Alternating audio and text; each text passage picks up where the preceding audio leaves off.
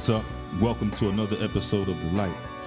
As always, I'm Scott Pearson, but this time, and as promised, I'm joined by the hilarious Detrone Edwards, who you all got the chance to meet during last week's interview. Detrone, what's up? What's good? What's good? Turn up! Turn up! yeah, I'm here. That's that's what I'm talking about. I'm, I'm on. This is officially me every week on on you know on the podcast radio show. We're gonna get it popping. We're gonna have fun. We're gonna listen to hip hop and we're gonna do some comedy here. And I, I heard you say internet. It sound like somebody old. Like, baby, you on the you on the internet? You you, you, on, you on them drugs, baby? You know, you know that boy went down there. He bought some internet from from them boys down there. You know, that's tweeds. that's it. Old. You sound like an old woman saying internets. I'm glad you asked me about that, man. And honestly, honestly, that's a tribute to my grandfather, and I'm actually kind of surprised that you caught that, because um, I tell you what happened. I was listening to the news the other day and they were interviewing i can't even remember what the story is about but they were interviewing somebody about something that was on the internet some viral video. And he asked you know about the internet you know and my head flipped around and i started laughing. I remember you know not that long ago my grandfather i was on at his house and i had my laptop open. And he said to me you on that internet again you know, and it struck me, you know, because the internet is such a huge part of our lives, you know, on our phones, on our computers. I mean, it's what we, it's, it's, it's how we communicate now, you know, and the fact that he had no clue, no, no clue about what that meant was just so hilarious to me, you know what I mean? So I just had to find a way to fit that into the show as a tribute to him. Nah, I did. I, I, I just found it funny you said to the internets. it's like, boy, you, you on them internets? Yeah. you know the internets is the devil. You don't want the devil in your life. That's funny because it's, it's funny because there were some old people that used to sit up there and say that, like, you know, mm-hmm. I ain't I ain't getting on that internet. That yeah. internet is the devil. It don't bring nothing, no good at all. You don't need to be on the internet. then next thing you know, I'm on Facebook now. You got people 70 years old, they taking pictures with their shirt off. In the, I know, man. I see it. in the too. mirror. I see. Who's, whose grandfather is this trying to get naked for the internet? and I'll tell you right now, if you're a dude on the internet and you friend request me on Facebook or Instagram or, or you know or, or, or, go to any social media social media website to friend request me mm-hmm. and you got your shirt off I'm deleting you. I'm blocking you. You are not getting on my page or being a friend with me with your shirt off. that's like that's like sitting up there and saying, "Yeah, I got a friend request from a dude named Cinnamon." Hell no, nah, you know you're not getting on my web.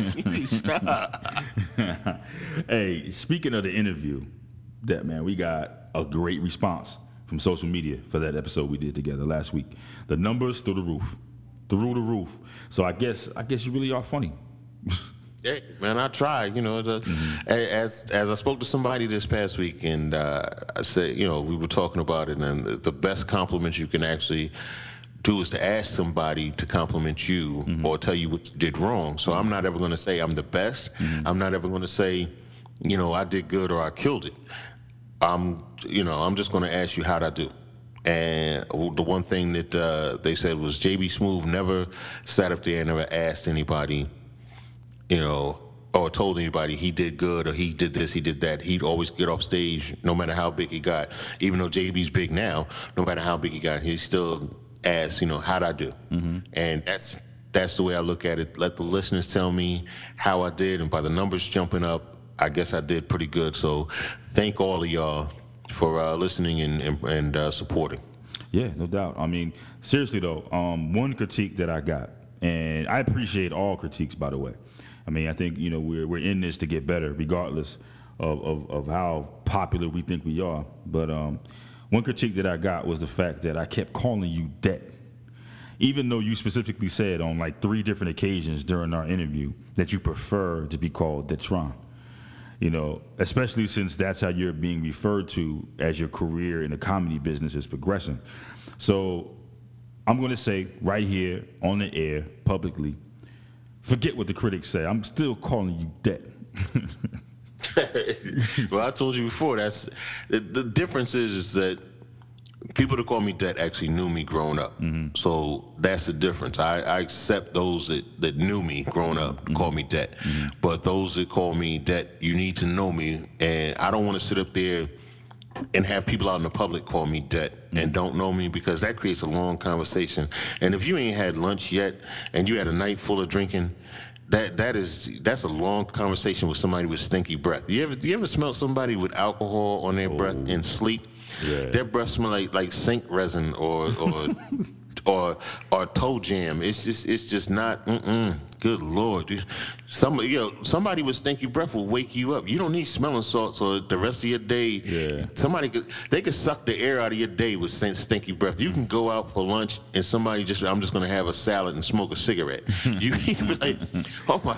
Do you know the oil and vinegar with a cigarette makes your breath stink worse? And you got to sit there for the rest of the day with an angry face on because their breath smell like crap. You're like, oh God, man. And all you doing is thinking all day. You go home to your kids, you, you know, your family or whatever at night, and you sitting there like you're just mad face on. They ask you, Daddy, what's wrong? Man, this person today's breath really. St- I'm just thinking about how bad their breath stunk. They can ruin your dinner. It's just bad breath.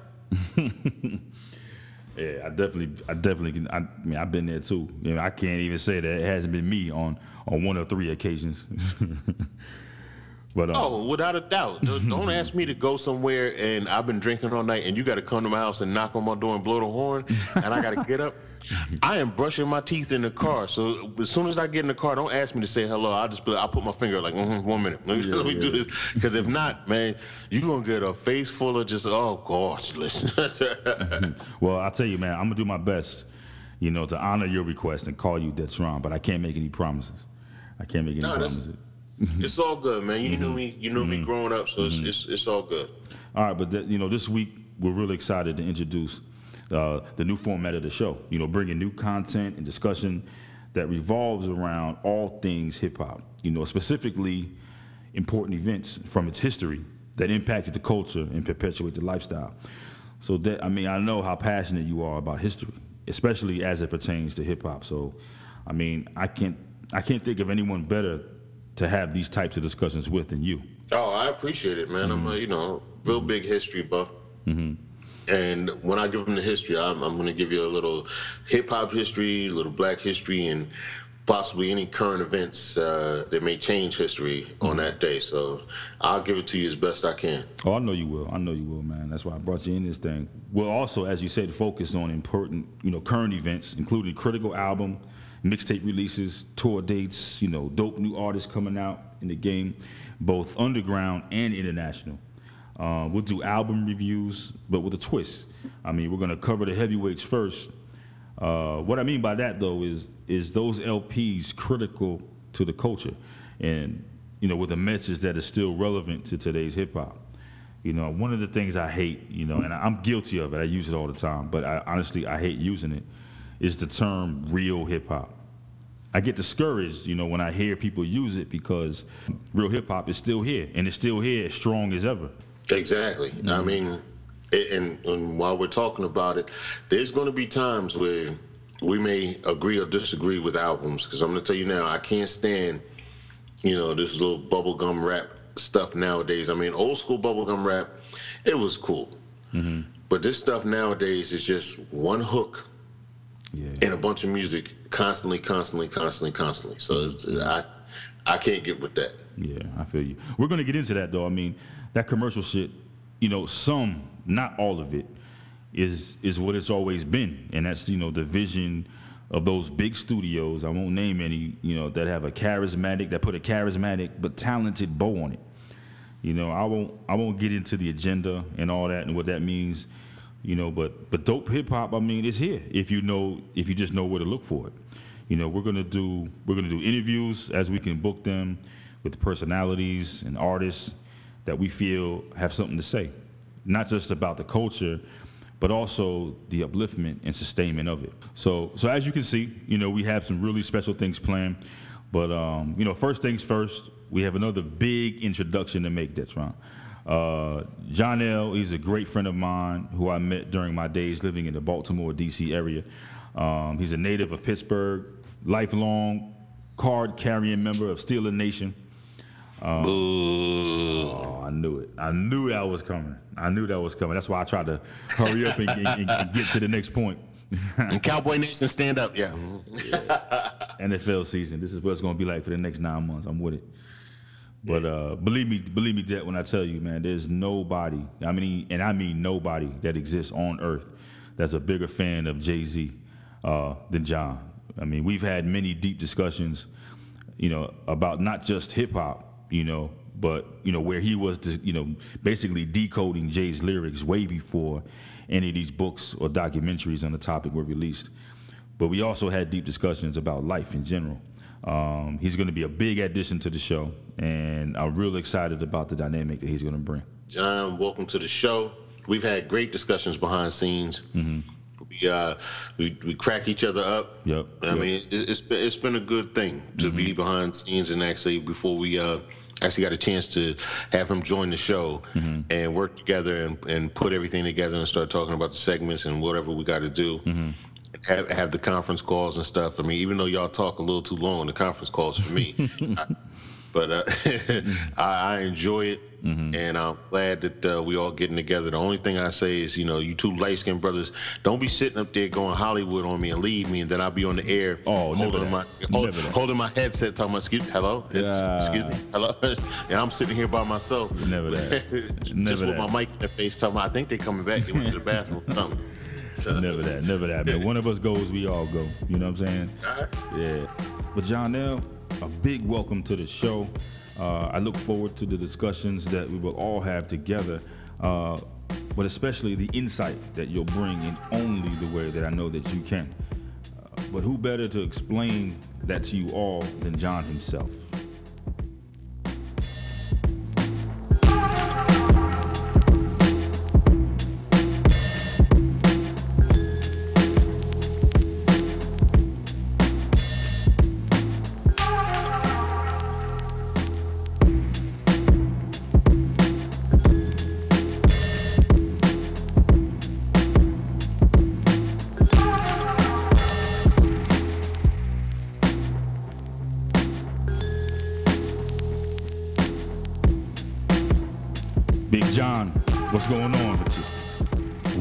Scott. What's good? How you doing today, brother? Hey, I couldn't be doing better.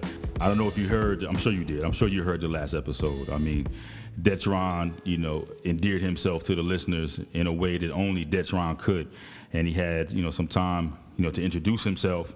And we had a big reveal at the end of the episode that you know Detrone was going to join the show.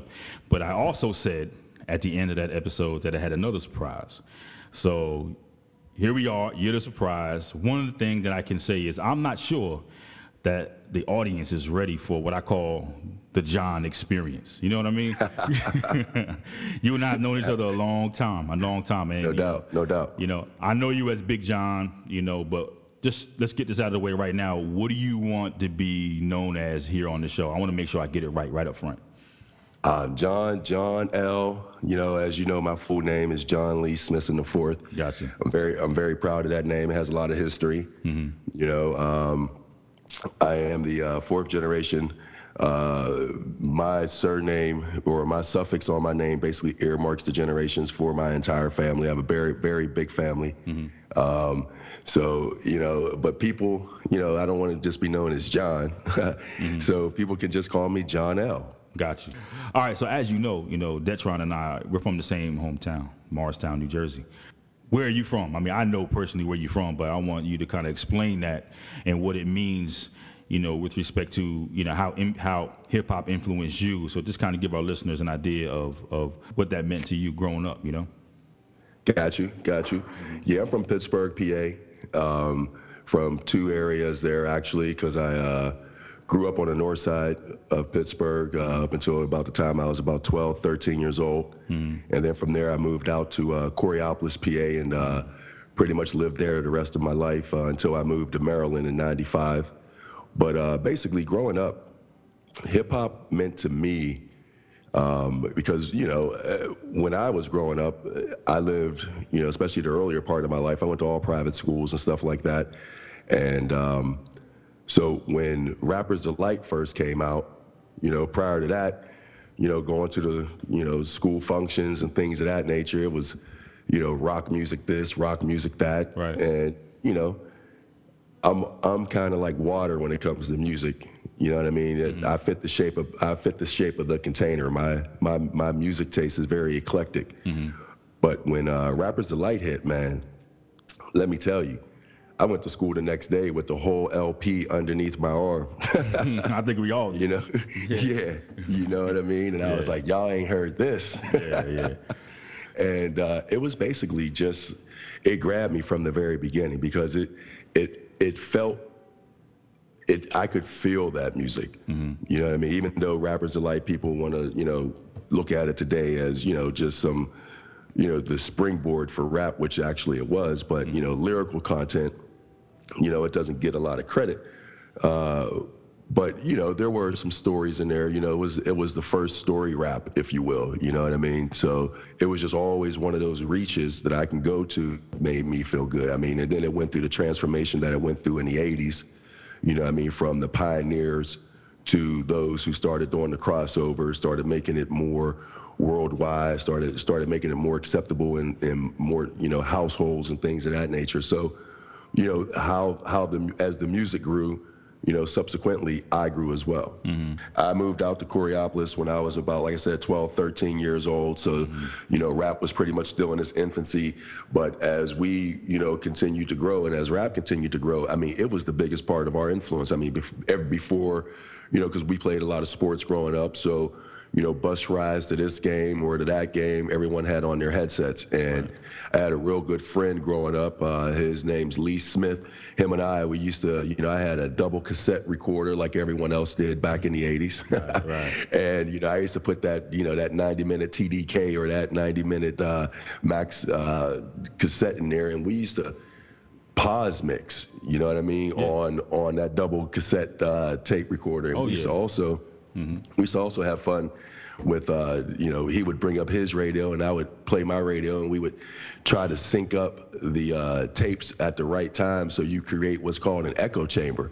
So I mean we were we were definitely very experimental in uh, making our own little mixtapes back then and things of that nature. So I mean it was it was it was definitely a strong influence on all of us. I mean the, the, how we started dressing, you know the the slang we started using. I mean everyone out there gravitated towards the same thing because it was pretty much a, a nice little small town and pretty much everybody there were uh, you know everyone's friends with one another. So we were sharing music and it just brought the you know us closer together as friends and gave us something to t- you know talk about and bond over even more outside of the school sports and typical things that people usually bond over. Right. See, that's how that's how important the art form is. I mean, it, it took you know large groups of, of people in various geological locations and gave them something common to talk about and, and, and gravitate towards. I mean, that's how that's how important the culture is. And I, I got to tell you, man. I mean, when I when I first approached you about the concept of the show, you know, how it being our responsibility, you know, to kind of bring that back, to bring the message back. I think it's kind of gotten lost with some of the commercial stuff that's out there now.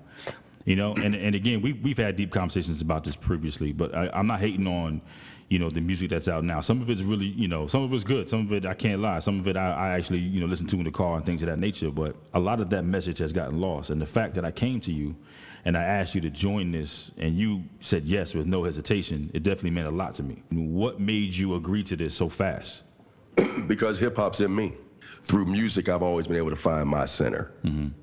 You know what I mean? And, you know, growing up the way that I grew up, you know what I mean? And having the type of lifestyle that I grew up in, especially early on in my life, you know, from my family and things of that nature to, you know, just what was going on around me, um, I was always able to escape into hip hop. I was always able to throw my headphones on, you know what I mean, and just push the world out and get into some hip hop. Got you. You know, even even from you know back in the day, you know the LLs, the Whodinis. I remember one of my favorite cuts from Whodini back in the day was Five Minutes of Funk. Oh, yeah.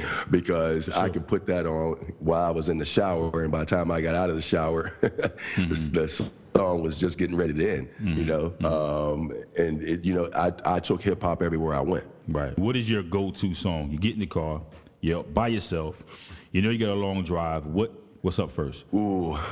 When I'm, when I'm about to take a long drive, and especially when I'm by myself, the first thing I put in is Jay Z's Reasonable Doubt. You were the biggest Jay Z fan I ever saw. I, I, I, I am a big Jay Z fan. I am a big Jay Z fan. But uh, Yeah. I mean, just because I think you know we're we're close in age, and some of his early life experiences kind of mirrored mirrored you know some of my early life experiences as well, and just his the way you know he I, I like the way he puts things down. You know what i mean? And so i can always gravitate to that but you know like i said i, I kind of slapped hip-hop on the ass when it was born. So you know if if it's not going to be some jay-z it's probably going to be some run dmc um, I'm, I'm, I'm definitely going to put in some KRS-One. Oh, yeah, Uh, right. and I'm just going, yeah, I'm just going through what's what's in my car right now. Um, f- you know, I the six CD changer that I have in my car. Yes, I still have CDs. some some people laugh at me about that. You know, why don't you just download your music? Well, because you know I kind of like the uh, artwork that comes on the CDs. It's a little nostalgia for me because I really enjoy music, not just hip hop. Parliament was one of my favorite groups back in the day, and when they used to put out an album, they it was like a mini book. Right. You know, mean? so I used to really like looking at the album art and things of that nature, and uh, reading who the producer, you know, who was the sound engineer, because you know, if you look at that, all those things kind of link up from artist to artist to artist, and then you start seeing the similarities there. So, you know, I, I really enjoy just uh, getting into it from that perspective. So I'm not really a big download music guy. Um, I still like seeing the art that goes into you know, putting, you know, who did what, um, and and seeing that uh, artist's conception of whatever their music inside of there is going to be on that artwork that's on the outside of that CD cover. Oh, yeah. You know what I'm saying? So I, so I still like hold that in my hand. You know what I mean? So yeah, but back to that is KRS-One, Jay Z, Run DMC, LL, and of course, of course, I I, I would be surely remiss if um, you know I, I didn't leave room for some of the new cats. So you know some some some Kendrick. You know what I mean? Uh, um, that's that's who I'm really bumping a lot right now, um, and, and just you know from. I also like listening to hip hop from around the world, so I'm, I'm, I'm, I'm getting into the South African hip hop right now. So there's a couple cats that I'm, that, that I'm banging, but we'll talk about that another time. But So let me ask you a question. Um, my favorite, one of my favorite producers of all time is Q-Tip. I think Q-Tip almost single-handedly shaped the sound, the golden era of hip hop. Now, when I say the golden era, I'm talking '88 to about you know '99, 2000. I mean, the songs that you know, the records that he's been involved in, you know, directly from a creative standpoint, to my and you know, are just unprecedented.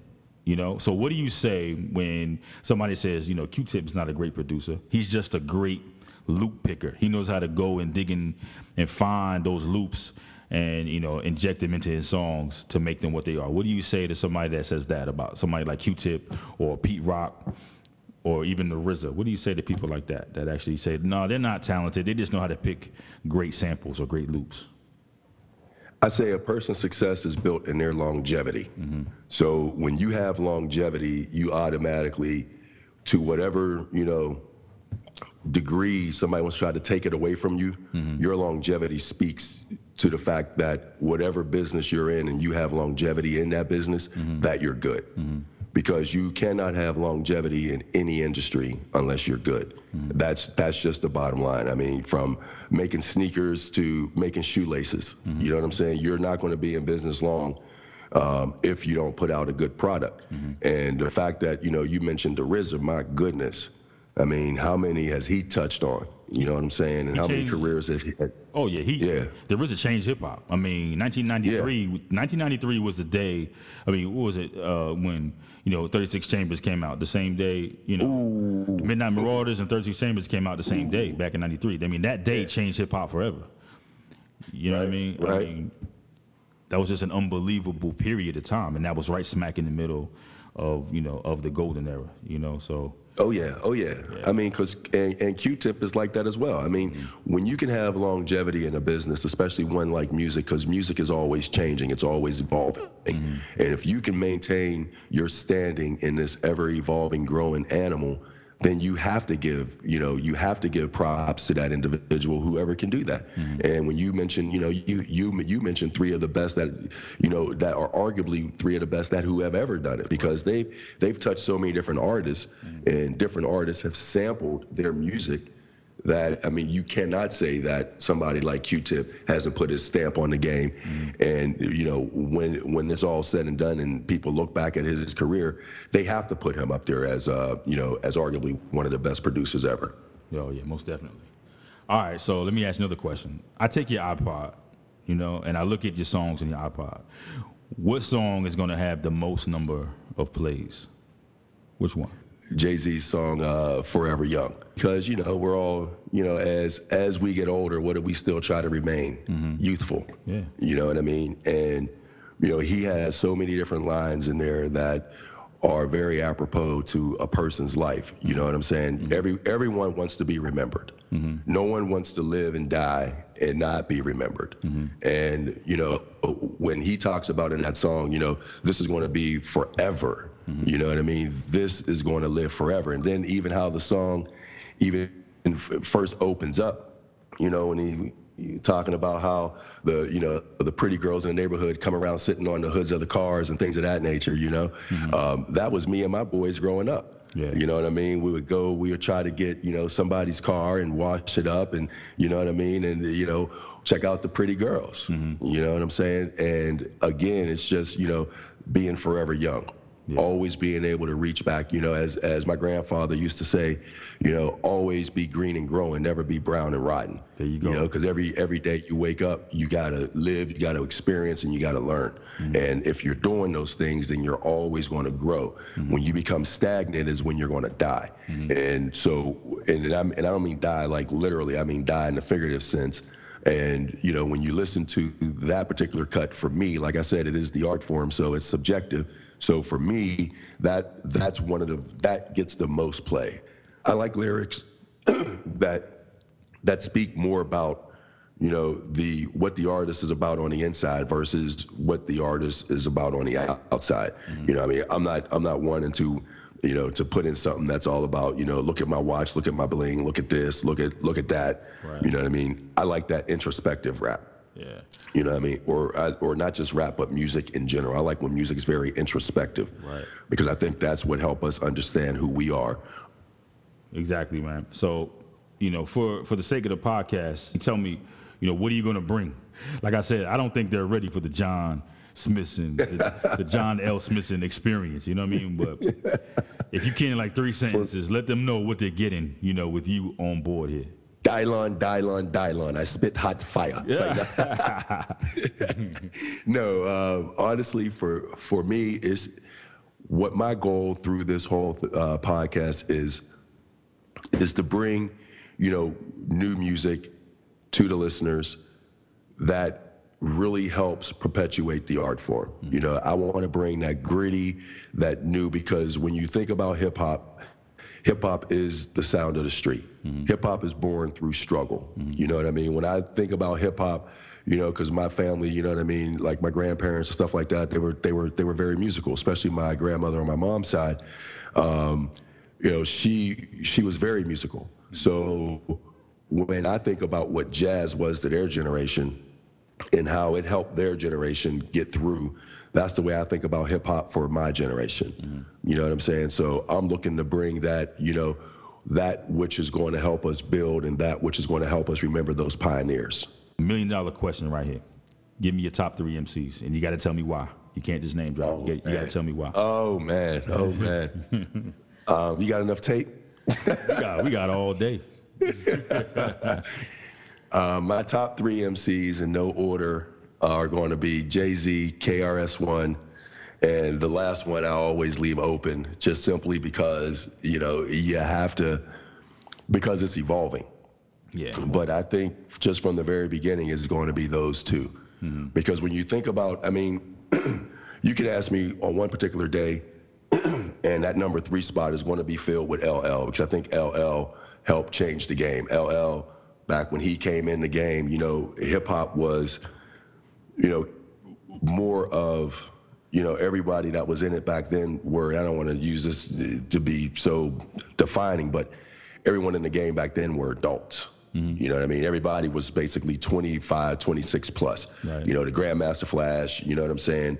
Um, the Kurtis Blow, you know, everybody was older. Everybody was 25 plus. Mm-hmm. When LL came in the game, you know, he basically brought that youthful energeticness to the game and he changed the game with that youthfulness. Mm-hmm. And now we've seen how the game has gone to straight youth, which, you know, we'll talk about that on another show where I think that's where one of the issues with the game is because you can't have wisdom if you don't have vision Right.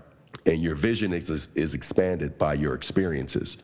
And if only if you only experience your block, your hood, then it's hard for you to gain wisdom, true wisdom. You know, and so when you listen to somebody like KRS One, you listen to somebody like, and I know, you know, for a, for a lot of people, Jay Z is really commercial. But if you listen to like Reasonable Doubt and you listen to some of his newer stuff, um, or excuse me, some of his uh, older stuff, you're going to hear somebody that's giving you a message. Mm-hmm. You know, yeah, he has some of the flashy bling bling and look at me, you know, commercial stuff in there. But when you really dig into a lot of his music, just like with KRS-One, it has a lot of substance. Mm-hmm. You know, and KRS-One, the Blastmaster, to me is the all-time best lyricist of all times. I mean, that I don't. I think he is one, and then everybody else comes after that. I don't care if you're talking about, you know, talking about an Eminem. You you you want to you want to talk about, you know, any, and I and I'm, and I'm trying not to mention too many because I don't want to mention, you know, because because there's just too many to mention. But uh, those are going to be my number two. So I really can't give you a number three because that one's always evolving, Gotcha. uh, just based upon where I am at that in in that particular moment in time. But for both Jay Z and KRS One, they're my two greatest MCs to me, just simply because of how they can tell that story, how they can paint that picture, you know. And I'll just give you two two quick ones. When Jay Z was talking about how he sold all of his weight wet, you know, growing up, that's what I I actually saw that. Mm-hmm. You know what I mean? I saw, you know, people who were in that drug game and they used to put damp washcloths over whatever product they were selling in order to make it heavier. You know, in order to, you know, get that get that dollar up. you know? Mm-hmm. Um, so when Jay-Z said that, you know, that let me that legitimized a lot of what he was saying for me. Mm-hmm. Because you're not just gonna know that. Mm-hmm. You know what I mean? That's not something you can read in a book. That's not somebody. That's not something. That's something you're going to learn. You know, through through experience. So when you look at that, and then you look at KRS One, I mean, his whole catalog. You know, you can go from track to track to track. You somebody, you know, if they're clever enough, could line up all the track names for KRS One, and if you put it to a beat, and you can just say all those different track names, you're going to have a top ten hit mm. just by mentioning his track names with a with a with a strong beat in the back, background, of course. Right. But I mean, just what they brought to the game, how they changed the game. There isn't there isn't a KRS One song that you can put on today to a young hip hop fan who's just getting into hip hop of whatever age that they're not going to be they're they're not going to look at you and say, "Who's that?" Oh yeah. I Man, agree. I agree. Listen to him. Mm-hmm. You know what I mean? Whereas, you know, and when and when your lines and when your tracks are timeless, you know you got to be the greatest.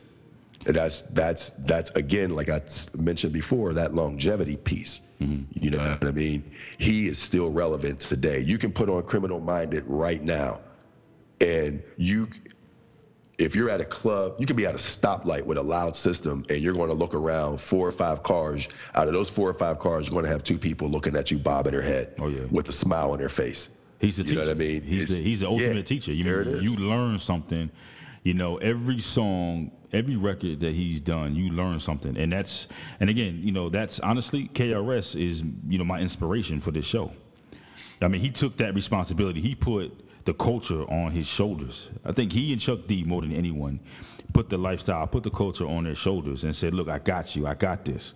You know, we're going to carry you. We're going to show you, you know, how this thing is supposed to go." You know, Right, One of my right. favorite, one of my favorite quotes, and again, I hate quotes, John. I cannot stand quotes. All right, but one of my one of my favorite quotes. I mean, from from anyone. I'm talking about Albert Einstein, Steve Jobs. I don't care who. My favorite quote of all time comes from KRS One. He said, if hip hop Nice. has the ability to corrupt young minds, you know, and believe it or not, you know, say what you want to say, that's what's happening, you know. If hip hop Right. has the ability to corrupt young minds, it mm-hmm. also has the ability to uplift them. That's power. Mm-hmm. No doubt. That's power, man. No doubt. That's no power. Mm-hmm. doubt. I mean, it, well, well, he is the teacher. He is the teacher. The. Class is in session. is in session. you know what I mean? All day, You know? every day, yeah. I think very deeply. I can't wait until we jump into some of these discussions with a little bit more depth. I don't want to give it all away here in the intro. You know what I'm saying? Right, right, right, right. I got you. I got you. But for the people out there who are going to download this podcast, and hopefully they they do it every week, especially after you know they they listen to it and understand the perspective that we're coming from. What I want them to get from what I'm bringing to the show is basically this: an open mind. Right. You know, because and help the art form evolve. Mm-hmm. Because that's what I'm that's what I'm trying to do. I'm trying to keep the art the art form evolving through this podcast. This is my little small piece because I do love music so much. This is my small contribution to it. You know, which is just lifting it up, putting it in a different light, explaining it, breaking it down, you know, highlighting new artists and, you know, just from my perspective growing up, you know what I mean? um, you know, growing up with with some of the gully gully, you know what I mean, and uh, you know, feeling some of that struggle, feeling some of that strife, and at the same time, man, escaping into that music, man. Like I said before, music is that great escapism. It is. You know, it's just like it's just like a good book. You can close your eyes and let that song take you. It can. Hey, it don't have to be hip hop. It can be whatever. You mm-hmm. know, my my musical collection is very eclectic. Mm-hmm. You know, I have everything from classical music to hip hop music.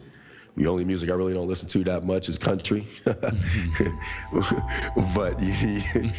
but out but outside of that, you know what I mean. My my musical third eye is definitely wide open, and that's what I want the listeners to learn from me through this podcast is to keep your musical third eye open. Always be open to new music, to new artists, to a new way of saying something that we're all saying you know, just just just in different ways.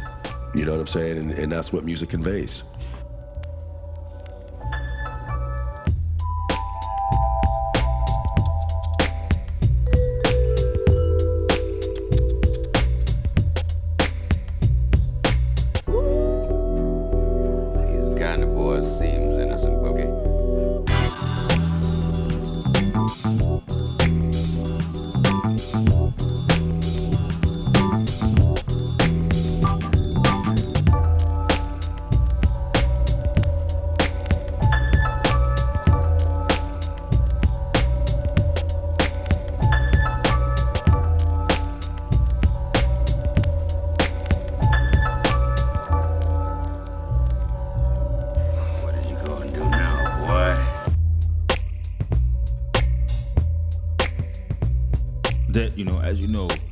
Hip hop history is, is such an important aspect of the culture, uh, and it's critical that we're kept aware of important events from the past, such as album releases, you know, from those artists that that helped elevate the art form, so they're not only kept in the conversation, but are given their proper respect as hip hop continues to evolve. Uh, believe me, I know how important all this is to you, uh, but there, is there anything impactful that we should know about today's date? So I like to bring a little history into you know into your lives, let you know uh, a little hip hop history, a little uh, you know regular history uh, about Black history also. I mean, if anybody knows me, I'm just a, a serious history buff, so I bring it to you uh, today. On this date, September 15th, in hip hop history, Public Enemy released their gold selling fifth album, Greatest Misses, on Def Jam Records on this day, 1992. Def Jam Records had wanted to, uh, wanted to do Greatest Hits compilation uh, with PE from uh, frontman Chuck D, and thought after only five years in recording industry was it was premature. So instead, Greatest Misses became a collection of new songs, unreleased material, uh, remixed and previous hits uh, that uh, with tracks courtesy of Chuck Chillout, Sir Jinx, Damon Dallas Kelly, uh, Jeff Trotter, Greg Beasley, Shy Skills, and the, the late great Jam Master Jay.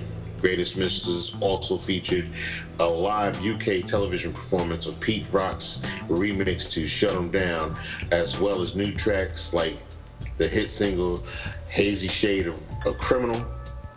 Uh, Greatest Misses also contained a new album cut such as Get Off My Back, also featured in the 1992 Columbia Pictures Mo Money, Air Hoodlum, and Gotta Do What I Gotta Do. So today, on this date in history, hip hop history, September 15th, Public Enemy released their gold selling album, Greatest Misses. And, you know, thank you, Public Enemy, for actually giving us that album. Now, moving forward, today in black history, uh, September 15th, 1978, Muhammad Ali was the first black prize fighter to gross more than $5 million gate in a bout at the Louisiana Superdome in New Orleans.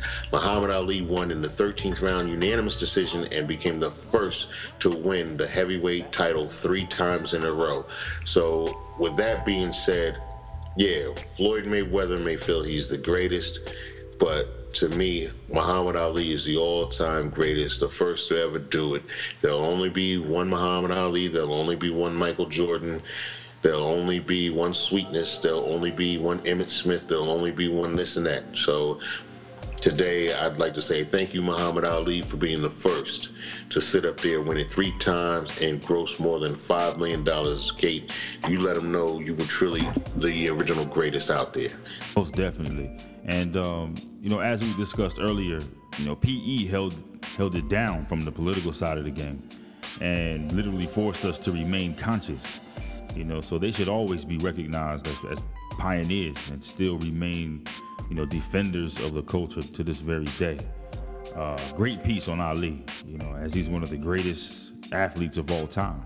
You know, he remains an, an inspiration for many people worldwide you know, whose confidence and charisma are still emulated. A huge influence to hip hop culture. John, I know you stay on the internet constantly researching. Uh, so I know you got something new for us. What should we know? So Scott, yeah, you know, um, we got the typical stuff going out there right now in the music industry.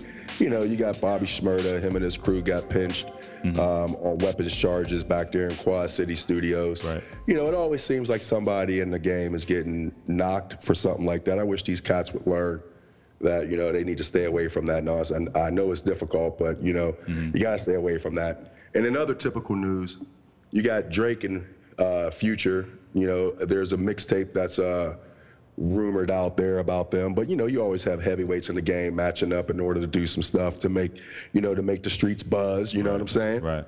Um, but what I want to, what I want to bring up for the listeners is something that you know that's different than what everyone else is talking about. Because everyone's talking about Shmurda and Drake and this one and that one. I want to talk about the impact, the global impact of hip hop. Mm-hmm you know and because you know hip hop like we've been talking about so far with the Illmatic is it's an art form right you know and art travels you know what i'm saying especially when it's good art mm-hmm. you know and with music a lot of times especially with hip hop it comes from the streets it comes from struggle it comes from strife and you have that all throughout the world you know what I mean? And you know, lately I've been trying to check out the South African hip hop scene because there's a lot going on over there. And you know, there's a couple cats that really caught my ear.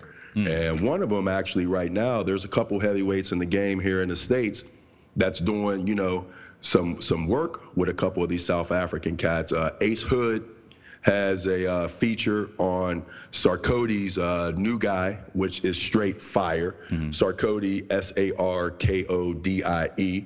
And he has a track out there called New Guy, again, featuring Ace Hood and it's straight fire. Yeah, I definitely uh, check that. Oh yeah, mm-hmm. it's it's it is straight fire. People need to check that out. Mm-hmm. Uh, another cat from over in that South African region, who really raps about political uh, in, injustice and things of that nature. Uh, you have a kid by the name of Emmanuel Jai.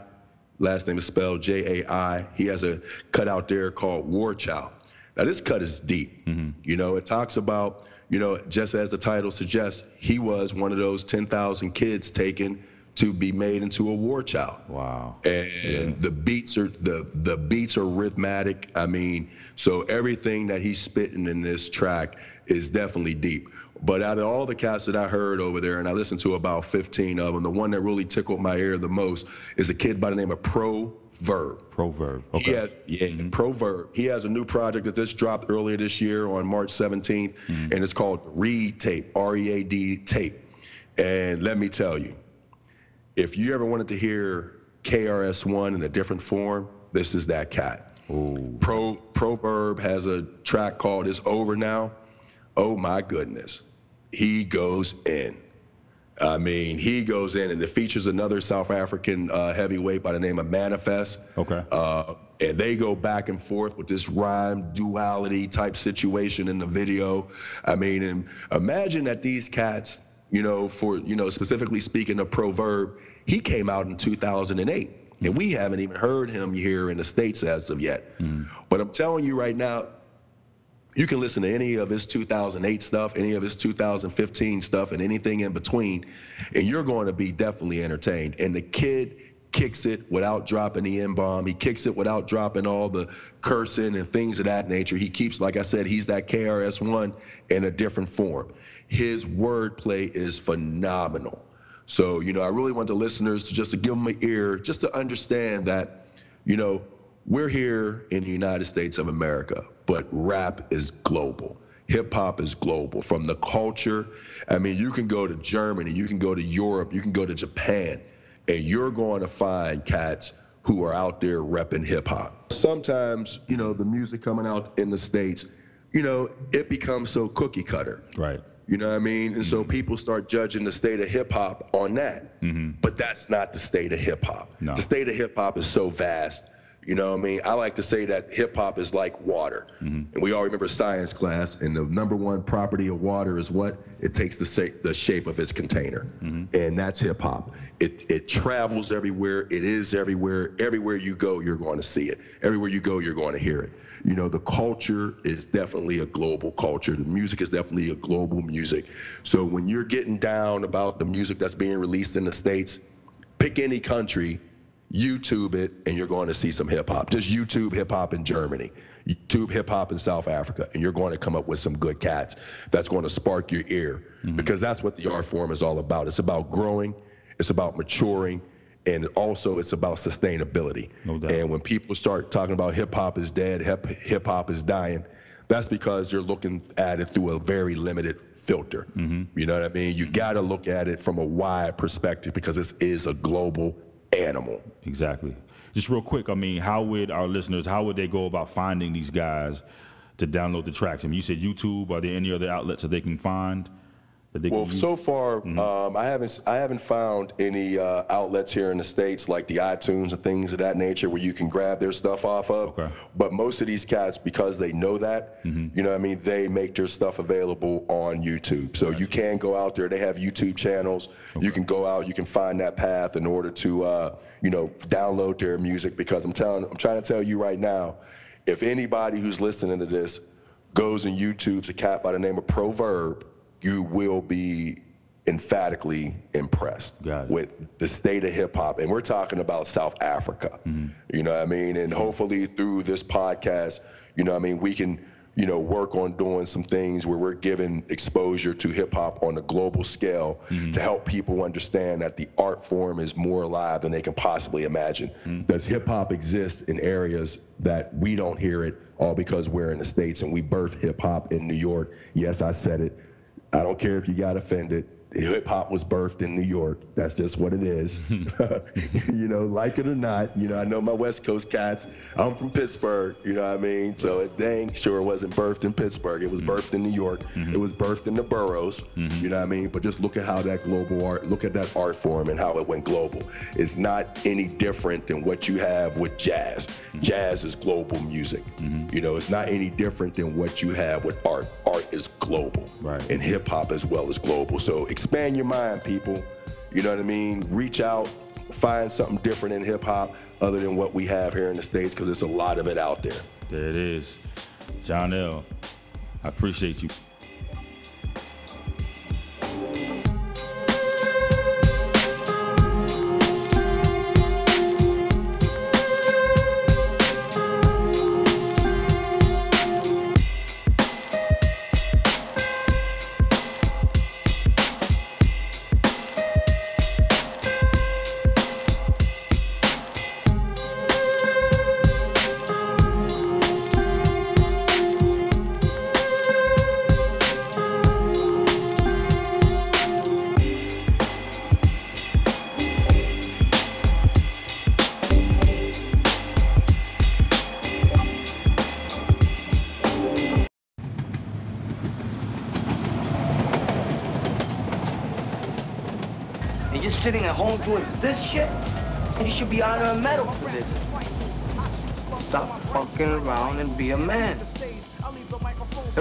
Nothing out here for you.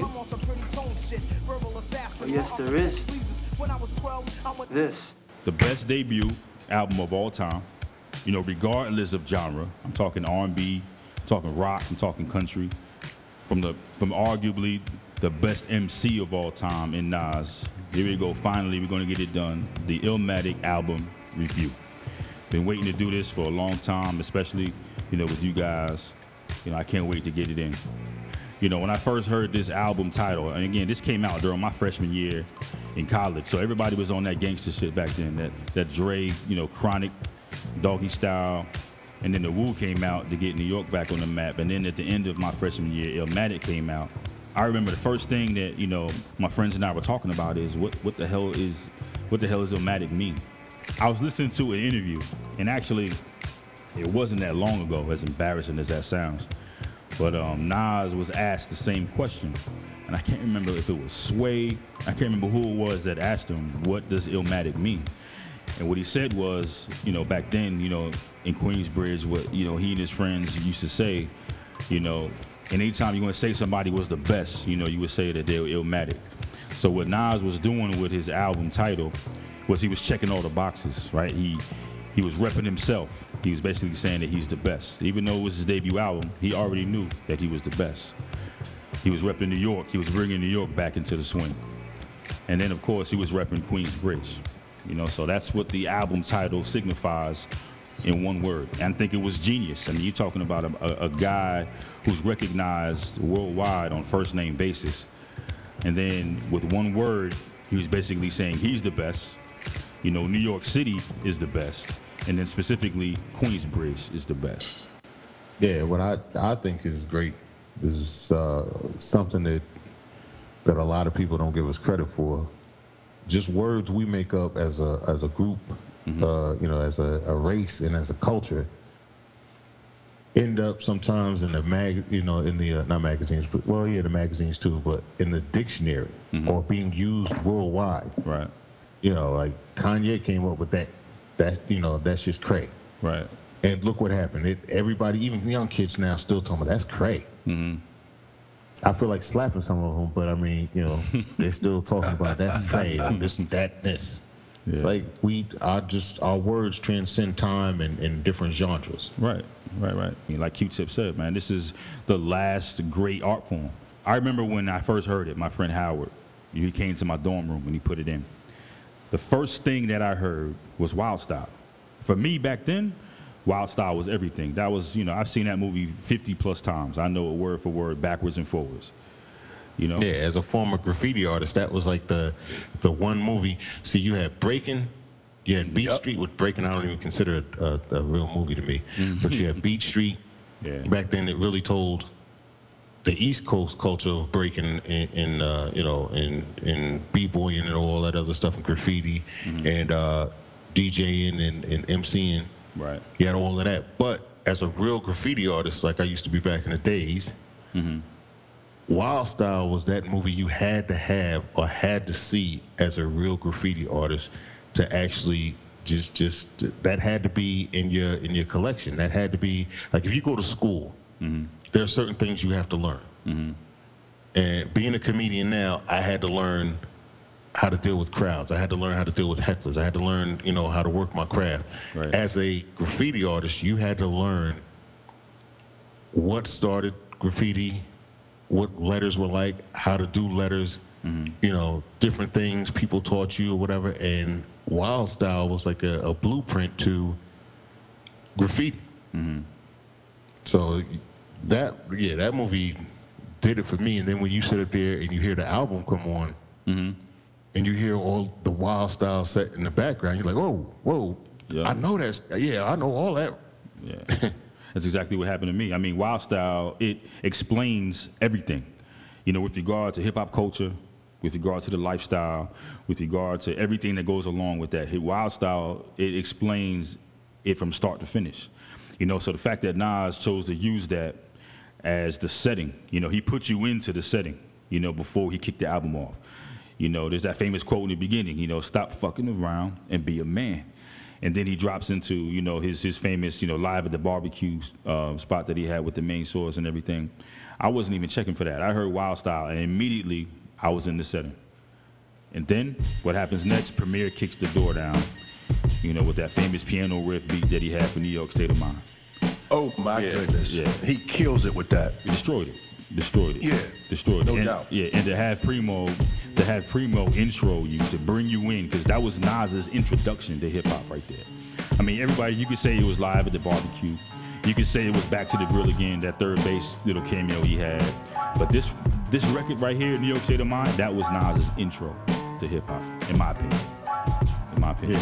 You know? No doubt. Yeah. So I mean, I think the only way that the three of us can do this album justice is to go through track by track, you know, and just, you know, we'll talk about it until we get to the end. It's only 10 tracks. I think we can get it in. Um, I tell you, one of the things that I do, and it might be, you know, slightly, but definitely annoying, I concentrate on the lyrics. You know what I mean? And I get stuck. I get stuck like on one or two phrases. And when I play the song back, you know, I look for it and I try to dissect it, probably more than I should. But the one, the one phrase or the one group of lyrics that really, that, that you know, that I'm stuck on with this particular song was, you know, he said, "Inhale deep, like the words of my breath. I never sleep, because sleep is the cousin of death." I mean, come on, who talks like that? Right, right. But he's but he's but he's telling you that he's awakened. Yeah, You understand what I'm saying? Mm-hmm. That's what I the whole like you said, it's his debut album, and I may be saying the same thing that, you know, some other critics and people who reviewed it have said in the Mm-hmm. past, but when I listen to Illmatic, I'm seeing the birth. Mm-hmm. You know what I mean? Because he comes from the very beginning. He tells you about himself. Mm-hmm. He sets that, like you said, that scene with Wild Style because he's letting you know his background. Mm-hmm. He's he's letting you know visually, this is what I came up in. You know what I mean? This is what has inspired me. This whole culture, because like you said, Wild Style, like Det was saying, that was a culture pick. That was a cultural biopic, if you ask me. Yep. You know what I mean? Mm-hmm. absolutely. And the reason why I like that particular that particular phrase so much is, like you were saying, John. I mean, just to build on what you were saying, there's so many meanings. There's so many layer of meaning, right? So historically, you say New York City, the city that never sleeps. So of course he played on that when he said, "I never sleep," because sleep is the cousin of death. You know what I mean? But in this particular song, Nas was introducing himself to you, bringing you into his reality of, you know, bringing you into his daily life, bringing you into Queensbridge. You know, the things that he dealt with. You know, I go back to the beginning of the song where he said, "Beyond the walls of intelligence, life is defined." I think of crime when I'm in the New York state of mind. I mean, that was his reality right there. It sums up Right. the agony. It sums up the uncertainty of New York life as Nas knew it. The visualization, you know, that Nas used in his in his poetry, because that's what this is. This is poetry, man. This is this is this is unbelievable poetry from an unbelievable poet. But the way that he I mean, put you, go ahead. No, no, I was gonna say. I mean, when you look at the the whole scene of hip hop, it's pretty much a mix between spoken word and poetry, mm-hmm. all set to a nice melodic beat. Mm-hmm. You understand what I'm saying? Mm-hmm. So, like you were saying, the lyrics really touch you, and that's because the lyrics are reaching into you the same way poetry or the same way a piece of art would do. So this is as just like you described. You know what I mean? You quoted that other man for saying that, you know, this is like Q-Tip said, this is the last true art form. Right. You know what I mean? That's just straight created. It's a mashup of a couple different things. Mm-hmm. You know, it's a mashup of that jazz. It's a mashup of that spoken word. It's a mashup of poetry. Yeah. And what and what comes out is Nas with this Illmatic. I mean, it was definitely, definitely one of the one of the best debut debut albums. I mean, we would, I think we'd be hard to press to say it was the best because mm-hmm. you know when you, when you just like when you use the word all, you know what I mean to Right, right. describe anything, Right. Because it's so subjective. You know what I mean as to what a person's looking for Right. whenever they're listening to music, but when music takes you inside of the tracks when it takes when it when it draws you in mm-hmm. and it transcends ex- the genre mm-hmm. that it's in like mm-hmm. like Illmatic did I mean although it was you know it was a rap album mm-hmm. but you had people from all different types of musical backgrounds picking this album up because it was just so poetically laced Yeah. I knew I that we were dealing with somebody different. You know, I, I was big into Wu Tang back then, you know, Chronic, you know, Snoop's, you know, Doggy Style, all that. But then I heard Illmatic. I said, this is something different right here. We, we, we're dealing with somebody that's, that's, that's not normal, you know, and so that's what really endeared me to Nas. So not to draw out this particular track, but that's, you know, what really, really got me going with him. Yeah, that New York state of mind. It it actually it mm-hmm. the way he spoke about it, the way he put it into you. You know what I'm saying? Right. the, the way he put it in your your head, mm-hmm. the way he was talking. He mm-hmm. is a poetic genius on on record on on music, and I've heard some comedians say, you know, those that sit up here and tell poetry are nothing but rappers without music. Mm-hmm. right And right that's pretty much what Nas is. He is a he's a poet with music behind him. Mm-hmm. And to sit up there with the stuff he was saying on New York State of Mind, he made you feel like you were in one of the five boroughs, especially Queens, Queensbridge. He's telling you what's going on in his hood. It made you feel like that, just like how some people sat up there and said that, uh, or, or you have MD, NWA sit up there and say, "Yeah, uh, we just telling you what goes on in our hood," and they had people feeling like they, you know, they really wanted to be gangsters, wanted to be, you know, you know, wanted to be in gangs and stuff like that, and and it was glorified through gangster rap. When you get to Nas and Nas sit up there and he tells you about you know what's going on in his hood, what's what's happening with this and that, you actually feel like you're walking down the block with your Tims on, you know what I'm saying, mm-hmm. and you're fitted on, mm-hmm. and you're sitting there listening to Nas say whatever, and you're walking down the block experiencing that. So the song New York State of Mind actually puts you in that New York state of mind. Right. Exactly. it's it's kind of like what he says, and if I can quote him, got young got young niggas pulling the triggers, bringing fame to their name, and claim some corners. Crews without guns or goners, in broad daylight, stick up kids, they run up on us. That's a day. Mm-hmm. You know what I mean? Mm-hmm. As you just said, that you're walking down the street, you just saw that. Mm-hmm. You know what I mean? Yeah. Because that's just how that was back then. Right. The visuals, the visuals that he that he brought were crazy. Were crazy.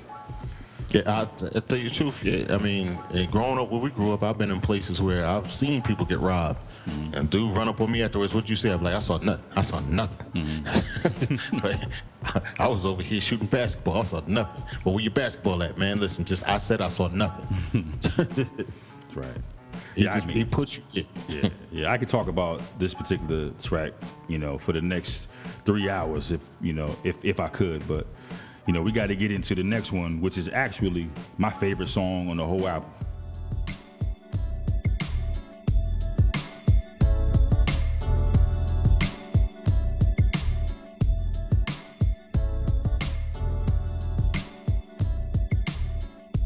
When I heard this next track come in, I stood up. I didn't know what was going on. Life's a bitch, right? To me, this is my favorite song on the whole album. Anytime I put Illmatic in, I always end up rewinding this one at least three or four times. And you know what's crazy? It's not because of Nas. It's because of AZ. You know what I mean? AZ's verse on this was was unbelievable, man. Was unbelievable. And I think this is the only time in Nas's whole career where he was outshined by by uh, by a, by a feature artist. Uh, you know what? I can't actually say he was outshined. I, I say that, Mm-hmm. like I said before about the firm that complimented each other. Mm-hmm. I think it was just a compliment. They just they just went together so well on this, Mm-hmm. and I think it was uh, it was hot. I actually would love to see the firm get back together and do another album, Yeah. and, and show some of these these cats out here what spitting bars is really like. I mean, I I, I think it was hot. I mean, like it, it was a true story. It was a true statement. Life's a bitch and then you die. So, you know, well at the time it was. You know, when you get older, you realize, hey, you got to live every day to its last and its fullest. Mm-hmm. But at that time, when you're young, you're thinking, hey, life's a bitch and then you die. That's why we puff. You know, mm-hmm. 'cause you never know when you're gonna go. Yeah, it was a, it's an incredibly deep song, man. But AZ's wordplay. I mean, I mean, he said he said keeping the swip effervescent street ghetto with essence inside us, because it provides us with the proper instinct to guide us. He said swip effervescent. You remember that word swip effervescent? No. no. no. All right, so back back in the day, right? You know, Schweppes. You know the Schweppes. Uh, um, No, I'm joking. I, I do. Oh. I do remember. But he used that. I mean, come on, man. Keeping the swip sweet ghetto essence inside us, because it provides us with the proper insight to guide us. Craziness, craziness, man. yeah. I mean, the reason why I said no is because you know you're gonna have the, the the young cats that listen to this thing will be like, what, what does that mean? And they, you know, YouTube is gonna be blowing up looking for that, that commercial. Oh, I got you. I got you. But I want them to. be Though. posting that, and I'm gonna see that like a hundred times in my my news feed, and it's just gonna be like, come on, man, just just go to the song and just just enjoy it. Don't don't download just that commercial, please. God, Yeah, man.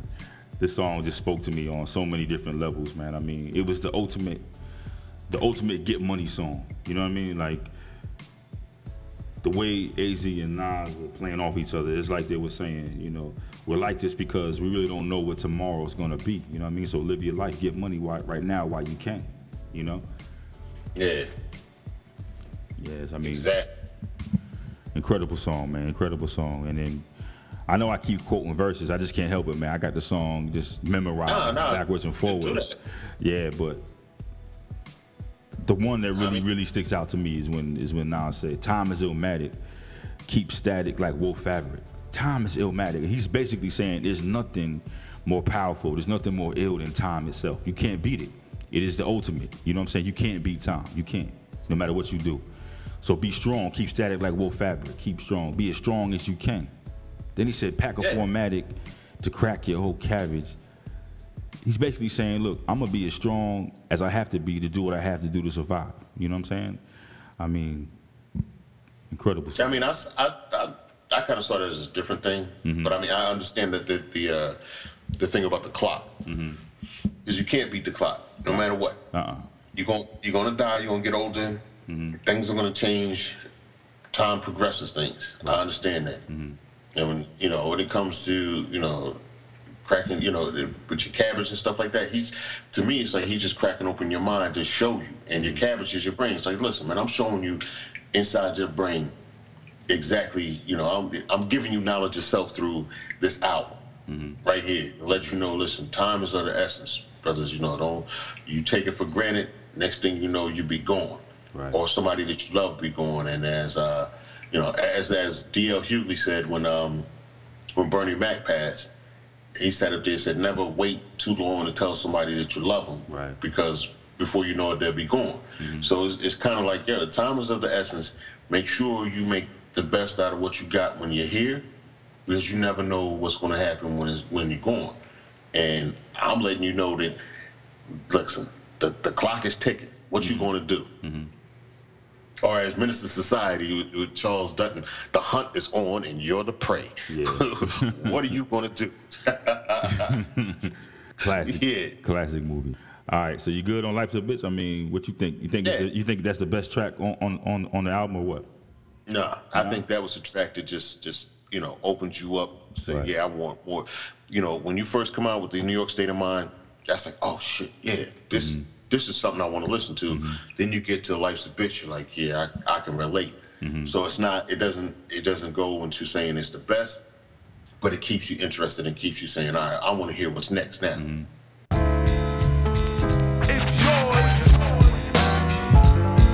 Whose world is this? The world is yours. The world is It's mine, it's mine, it's mine. Whose world is this? It's mine, it's mine, it's mine. Whose world is this? The world is yours. The world is It's mine, yours. it's mine, it's mine. I sip the Don world P, is watching? Gandhi till I'm charged and writing in my book of rhymes. All the words past the margin. The whole of mic I'm throbbing. Mechanical movement. So the next track, World is Yours, produced by the great Pete Rock. Now, now let me say this, okay? Life's a Bitch is my favorite song. The World is Yours is the best song on See, Illmatic. see, this is my favorite song. Okay, okay. Yeah, this is this is all me right here. Yeah. You know what I mean? Because the world is yours. It is. And the world, to me, that he's speaking of is the world that exists between our two ears. Mm-hmm. You know, we make our own reality. You know, and the more these young people and the more people really start to understand what that really means, then they'll start to understand why the world is theirs, why the world is mine, why the world is yours. Mm-hmm. I'm walking in my own reality. I can't walk in Scott's reality. You know what I'm saying? Mm-hmm. And in my reality, I'm the best. And the world always, the, the, the world belongs to me. Everything out there that's meant for me, I will get. It's just that simple. I mean, there are so many, I can't even go through the lines in this joint because there are so many. You know what I mean? There are so many monstrous lines throughout this. So I'm sure you're going to break down a line or two. So I want to throw it to you and I'll just follow up. Okay, there's two. I'm, I'm glad you. I mean, Okay. There's there's two for me. The first one for me, which I think is the motivation behind this particular record here, is the very last thing he says on this record.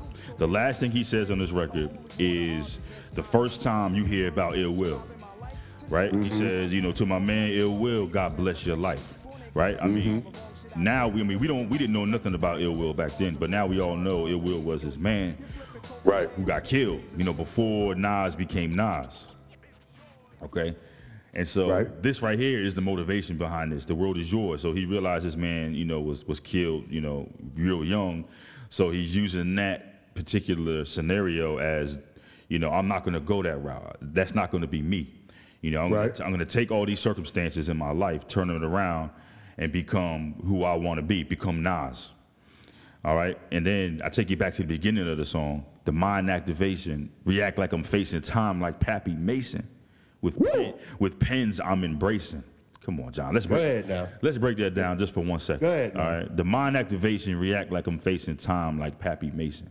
First of all, back then we didn't know who Pappy Mason was. You No. know, no idea. But now, of course, we know he was, you know, Right. one of the one of the one of the all time. You know, I say great. I don't mean great in the sense that he was a I know what good you dude, street what you you know, and all that. you Yeah. know. So Nas here is is name dropping. You know, he was doing this before all these crime documentaries came out, before all these crime movies came out. Nas was using those circumstances to emphasize his point here. With pens, I'm embracing. So the sense of urgency is there to be great. The mind activation, react like I'm facing time, like Pappy Mason. That dude got like triple life, man. Right, You know, right. The sense of you know, so that sense of urgency to be great is right there. And then he flips it talking about and embracing, you know, you know, with with with pens I'm embracing. He's not talking about the penitentiary, which is where Pappy Mason is. He's talking about the almighty pen that he's using Right. to transfer his thought to paper and then to put it on wax, which is how we hear Illmatic and things of that nature. I mean, just the I way just the way he describes the creative process Right. it's, it's crazy to me. And I got to admit, back then, you know, I'm 17, 18 years old. I wasn't ready for that. I wasn't ready to hear this, you know. Yeah, yeah. Breaking it down now, you know, on the podcast with you and Det, you know, I get, you know, I get the appreciation all over again, you know, for who Nas is. So you backed me in the corner, so I gotta pick one of my favorite lines as well. Uh-huh. And the first line that jumped out to me when I first heard this Mm-hmm. was something that really spoke to me because, you know, growing up single parent, you know, my mom, four kids, she's working two jobs, going to school. So pretty much, you know, we had to get it pretty much, not I want to say on our own, because our mother was always there to support us, and I had other support members throughout the rest of my family and things of that nature. But when I think back to myself, you know, as a, you know, senior, junior in high school, you know, going through the Marine Corps and things of that nature, the line that spoke to me the most was, I'm the young city bandit, hold myself down single handed. Yeah. You know, so basically, I'm responsible for either my success or my failures. Mm-hmm. There are no excuses. It's nobody else's fault. Mm-hmm. It's 100% on me. Right. If I don't get it, I'm not getting it. You know what I'm saying? And that right there, I mean, and you know, I wouldn't be surprised to find out later on that when he put Illmatic out, that he may have done all the street hustling in order to, you know, get everything right, get everything legit in order for this to come out. Mm-hmm. You know, I would not be surprised because he already said, and I hate to sound repetitive, but I'm the young city bandit. Hold myself down single handed. I'm holding myself down. Mm-hmm. single-handedly. Mm-hmm. I don't need your help. Your help is welcomed, but I don't need you to survive. I don't need you to get where I'm going to go. I have what I have between my two ears, mm-hmm. and that's going to get me there. You know what? I'm so happy you said that, man, because that was actually the next thing uh, I was going to say. You know, that seems to be the common thread in a lot of Nas's tracks. It's just me. I'm just. It's just Nas. It's just me. You know, bridging on what you just said. He said. I mean, after that, he said, "I'm deep by sound alone, caved inside, 1,000 Right. miles from home." You know, Right. You talk about. I mean, he's talking about. It's just me. You know, I'm Right. I'm, it's it's just Nas. I'm caved inside, which means you know I'm not out there. I'm I'm here in this room writing these rhymes, you know, and I'm I'm pulling from you know a pain. I'm pulling from a struggle. I'm 1,000 miles from home. You know, he's in, you know, I'm from Africa. I'm not from here. You know, I was Right, right, right. I was put here. You know what I'm saying? Um, I mean, just the deepness of this of this particular track here is just you know Oh yeah, phenomenal. Oh yeah, and, phenomenal. and just to round it off to to get everybody to that, Mm-hmm. what you just said. You know, after he says, "I'm the young city bandit, hold myself down single-handed." Right. For murder raps, I kick my thoughts alone. Yeah. Mm-hmm. Get remanded. Born alone, die alone. Alone. No crew to help my crown or throne. There it is again. There it is again. It's again, So man. Mm-hmm. he's telling you, I'm doing this on my own. Right. I don't need I don't have right. I don't. I don't have you know Jay Z singing the hook or or coming in with me to help me blow. I don't have Diddy or Biggie or Pac or anybody else who were the heavyweights back in '94 mm-hmm. helping me blow. Mm-hmm. I'm here by myself, standing on my own, left and my right, and I'm and I'm getting it done. It's just not. I don't. I don't. Right. It's just not. It's Right. just not. All right, John, one last track before we move on. I got to get this to you. I got to get this to Okay. All right. Give it. Give. it. He said, Yet I'm the mild, money getting style, rolling foul, the versatile, honey sticking, wild golden child. Right? He goes on, dwelling in the rotten apple, you get tackled or caught by the devil's lasso. Shit is a hassle. Let's go back, man. Rewind that for a second. Come on, man. Come on, man. So first of all, first of all, right, he's painting the picture about Queensbridge. It's just wild, like Wild Right. West. But yet he's telling you, yet I'm the mild, money getting style.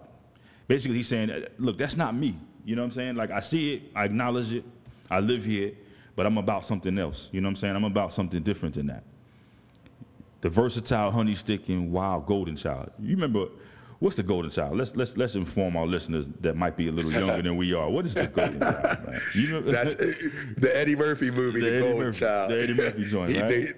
yeah, and and you know, and two and two quick ones about that. You know, that was a little girl who played that part. I know. Yeah, I, don't know if yeah. you, yeah, okay. yeah. So a lot of people don't, a lot of people don't know that. That was a little chick who played that. Mm-hmm. But the Golden Child was the one who saved the world from the devil. There you go. Saved the world from the devil's sins, and and you know what I mm-hmm. mean. So you mm-hmm. can.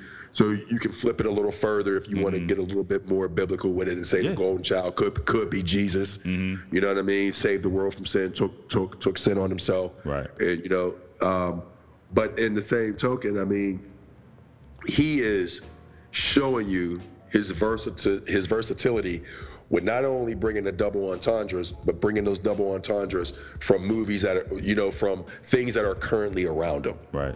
in order to make them more relevant. Mm-hmm. You know what I mean? To paint that picture in the listener's head mm-hmm. about, okay, when they think of the Golden Child back in 94, they're automatically going to give a quick chuckle, just like you and I did, because mm-hmm. Eddie Murphy, the Golden Child, you know, mm-hmm. give me the knife. you know what I'm saying? but, but, you know, so you're going to get a quick chuckle, but then as you get more introspective about it, you're going to sit there and say, okay, I see where this young man's coming from. Yeah. You know, he's he's definitely, you know, I'm really happy that we picked this to uh, go bar for bar for mm-hmm. because I'm a big believer of wisdom through the rap game. Right. And for him to be so young, to drop so many pearls of knowledge, to drop so much wisdom through his lyrics, Mm-hmm. and it wasn't just about gun token, crack selling. It's, it's about improving your life. Mm-hmm. Exactly. It's about taking yourself from point A to point B and all the struggles you got to go through to get there. But as long as you stay focused and as long as you stay true to self, you're going to get there. Yeah, I mean the message is here. It's, it's it's a lesson. He's like, you know, I'm not only about improving myself, but you follow me, I'll, I'll improve you too. I mean, keep in mind, you know, John, this is his debut, and he's already telling you, I'm the chosen one. I'm the golden child. Right. You see what I mean? right. And Yeah. and I love how he flipped uh, dwelling in a rotten apple, you get tackled or get caught by the devil's lasso. So you know that you know that devil's lasso. Yeah. That's you know, that's that's five zero. That's the cops. Yeah. So he's telling you, you know what I mean? You're going to get tackled, you know, six feet deep. Mm-hmm. You know, you're going to get hit with that bullet because you're in that dope game. Right. Or you're going to get tackled by the devil, or you're going to get uh, caught by the devil's lasso. Uh, you're going to end up in prison.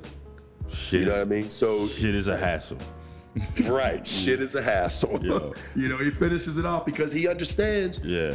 what, how many choices do cats in the hood really have to make it out. Right. You know what I'm saying? Now they, you know, and we can sit back and and, and say, you know, school and this and that, you know, so on and so forth. Mm-hmm. But if you don't see that in your family or in your immediate surroundings, or someone isn't pulling you up to push you in that direction, you're not going to go in that direction.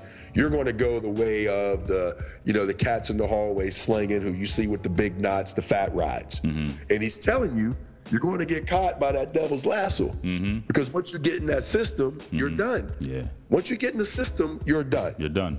You're done. That was such an important verse right there that you just quoted, man. Oh, yeah. Dwelling in Yeah, the man. rotten apple, you get tackled or caught by the devil's lasso. I mean, beyond everything else that you just said, I mean, from his most simplistic, you know, meaning, the way I took it anyway, was, you know, every rapper reps himself. Every rapper, when he gets on the song, he's, I'm the best, I'm the best, I'm the best, I'm the best. See what I mean? But this particular, and they also rep where they're from. So Nas, you know, he's representing New York. Every song he represents New York.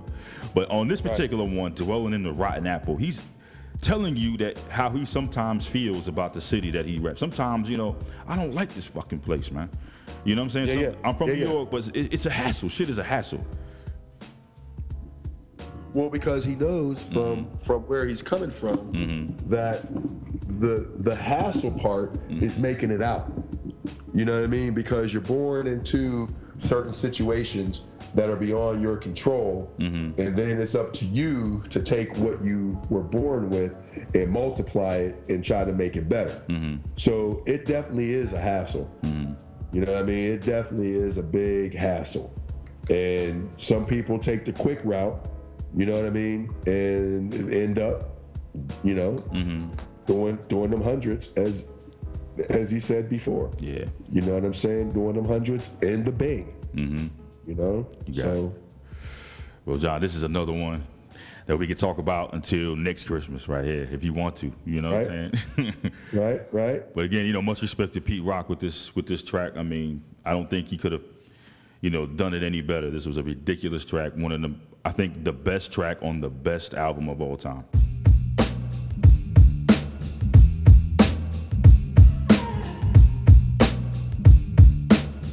Track five. This is the middle of the album. There's only ten tracks. That's what makes it the perfect album. It's not too long. It's not too short.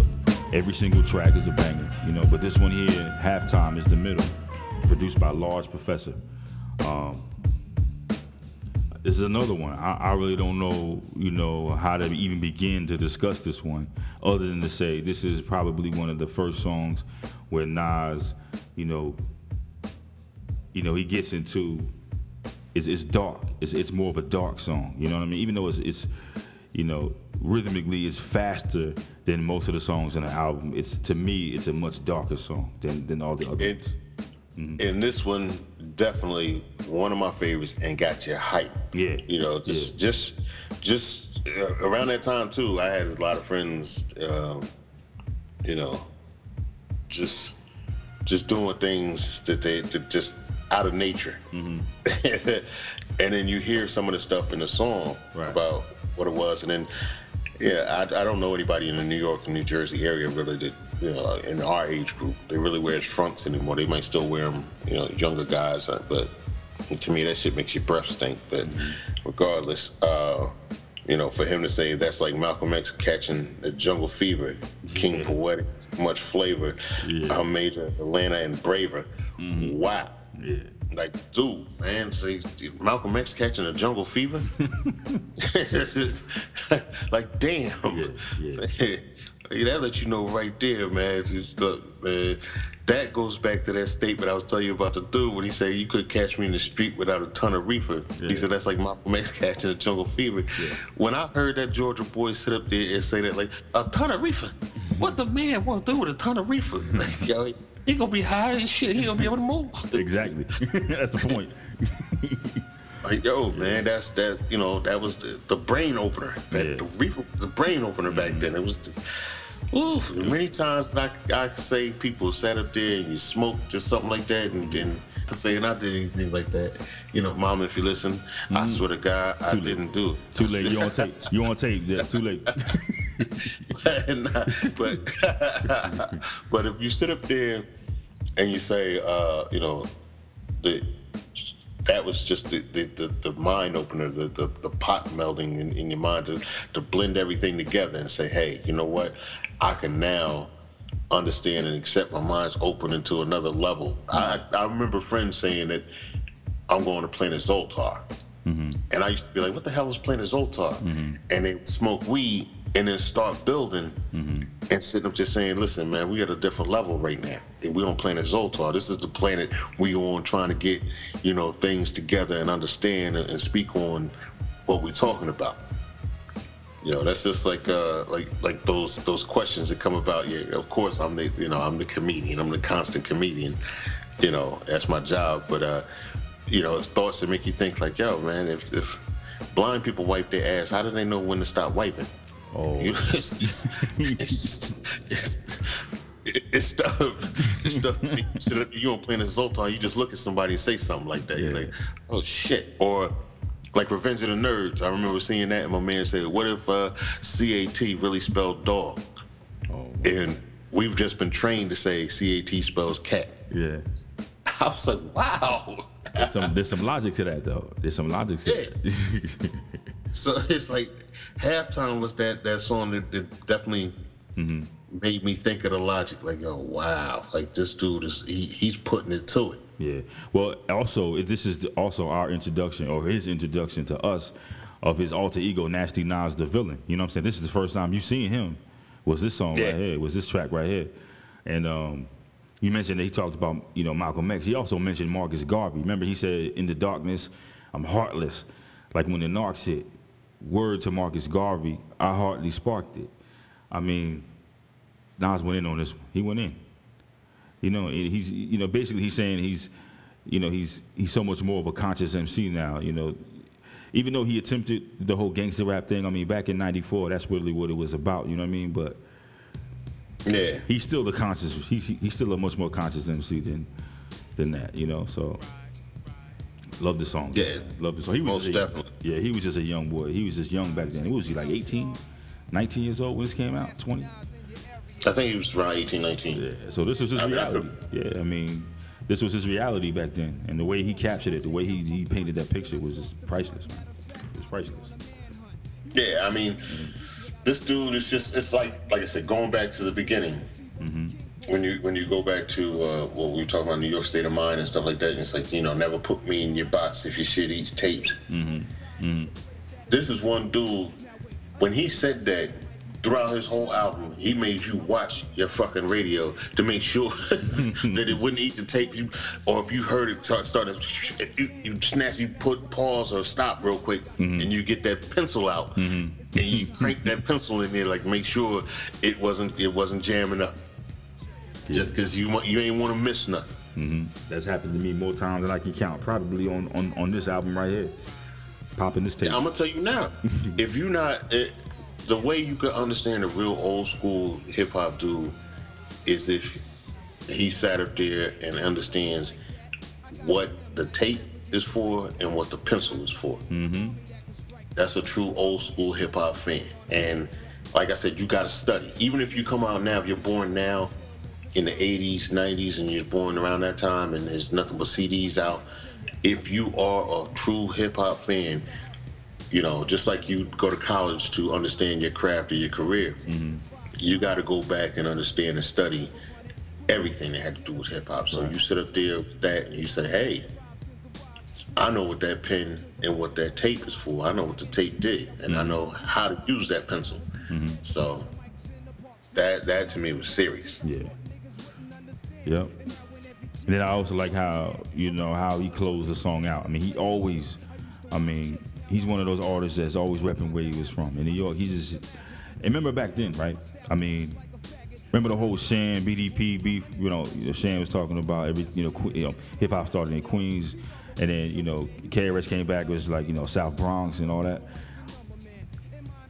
Nas, I mean, that Yeah, was that yeah. was that was still close enough. I mean, 94, I mean, he probably started making his album when 92, 93. I mean, that was still close enough where I got to think that maybe Queens and the Bronx wasn't really wasn't really hitting it like that. You know what I mean? But he still at the end of the song, you know, he still he still paid homage, you know. He said this goes out to Manhattan, the island of Staten, Brooklyn and Queens is living fat and the bookie's down. Enough props, enough clout. I mean, he paid homage to all five boroughs, no matter what. Yeah. No matter what. And to me, it, that's a good MC from New York that pays Yeah. homage to all five boroughs. They don't just Yeah. you know, stand up. I mean, you could definitely represent your hood. Mm-hmm. Do that. Definitely represent your city or your part of the borough. Mm-hmm. But when it comes to you know other stuff, don't just you know put everybody in there. You you know, y'all are from actually from New York. We're from New Jersey. We don't sit up there and say, all right, you know. Mm-hmm.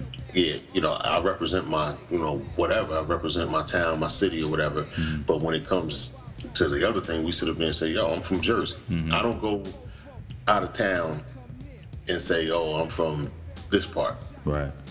People That's ask true. me, "Really?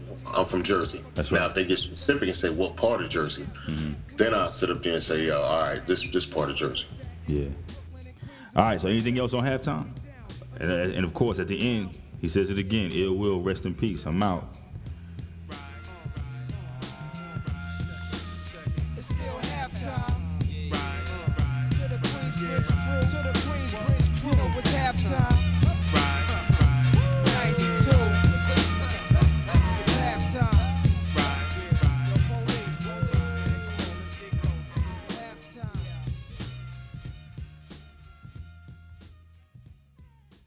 Next track, another primo, another primo track, Memory Lane. Yeah, yeah. Um, again, I mean, just another monster track, another monster track. And for me, so my favorite track, as discussed before, was Life's a Bitch.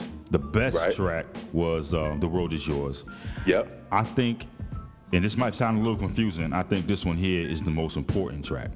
The reason why I say that is because in this particular one here, Nas defines what an MC is. Whether or not he realized he was doing it, Right. you know, I, I'll, I'll tell you why. I mean, here's here's here's the one verse that that that, that makes me say that. He said, "Sentence begins indented with formality. My duration's infinite, money wise or physiology. Poetry, that's a part of me. Retardedly bop, I drop the ancient manifested hip hop straight off the block. Whoa. If that's not an MC, I don't know what is, man. I mean, he just he just defined it for you right there. Yeah, yeah. Yeah. Yeah, no, no doubt. I mean, mm. you know, this is this is this is one of those tracks, man. I gotta admit, you know, while I do like it, it it's one of those ones that kind of makes me think that Nas, at such a young age, mm. was really into things that were kind of above his head. Yeah. You know what I mean? Because he's talking about at, you know, 18, 19, charcoal incense make me see him drop in my weed smoke. It's real. Grew up in the trife life. Did times or white lines. The hype pipes, murderous night times and night fights, mm-hmm. and blight crimes. So, you know, for him to be so young at the time that he was dropping this, I mean, again, he's 19. 19, John. He had seen so much. Yeah. You know what I'm saying? I'm saying, I mean, that says itself. You don't have to break that down. We already know what white lines are. We already know that that's cocaine. We know what the hype pipes are. That's the crack. Mm-hmm. You know what I'm saying? The, the knife fights, that's self-explanatory. Right. You know what I mean? And and the blight and the blight crimes, you know, that's just murder. Mm-hmm. You know what I mean? So he's talking about coke, weed, crack, murder, knife fights, all in basically 25 words. Got it. And you know what? Not glorifying it either. I mean, No, he's no. dropping he's dropping those those subtle you know, references out of respect to the past, like that White Lines. That's that old Grandmaster Flash. Oh yeah. You know, where he's actually saying, "Hey, be smarter than that. Don't don't don't mess Don't around do with this. Yeah, don't Yeah, do it. Don't do it. Exactly. Yeah. I mean, somebody that young, 19, paying homage to the greats the way he did. You know, not just in his subtle references to them, but in his selections for you know production on this on this on this on this whole album. This speaks volumes to who Nas was, to who Nas Right. is. There's, Right. there's no was to who he is.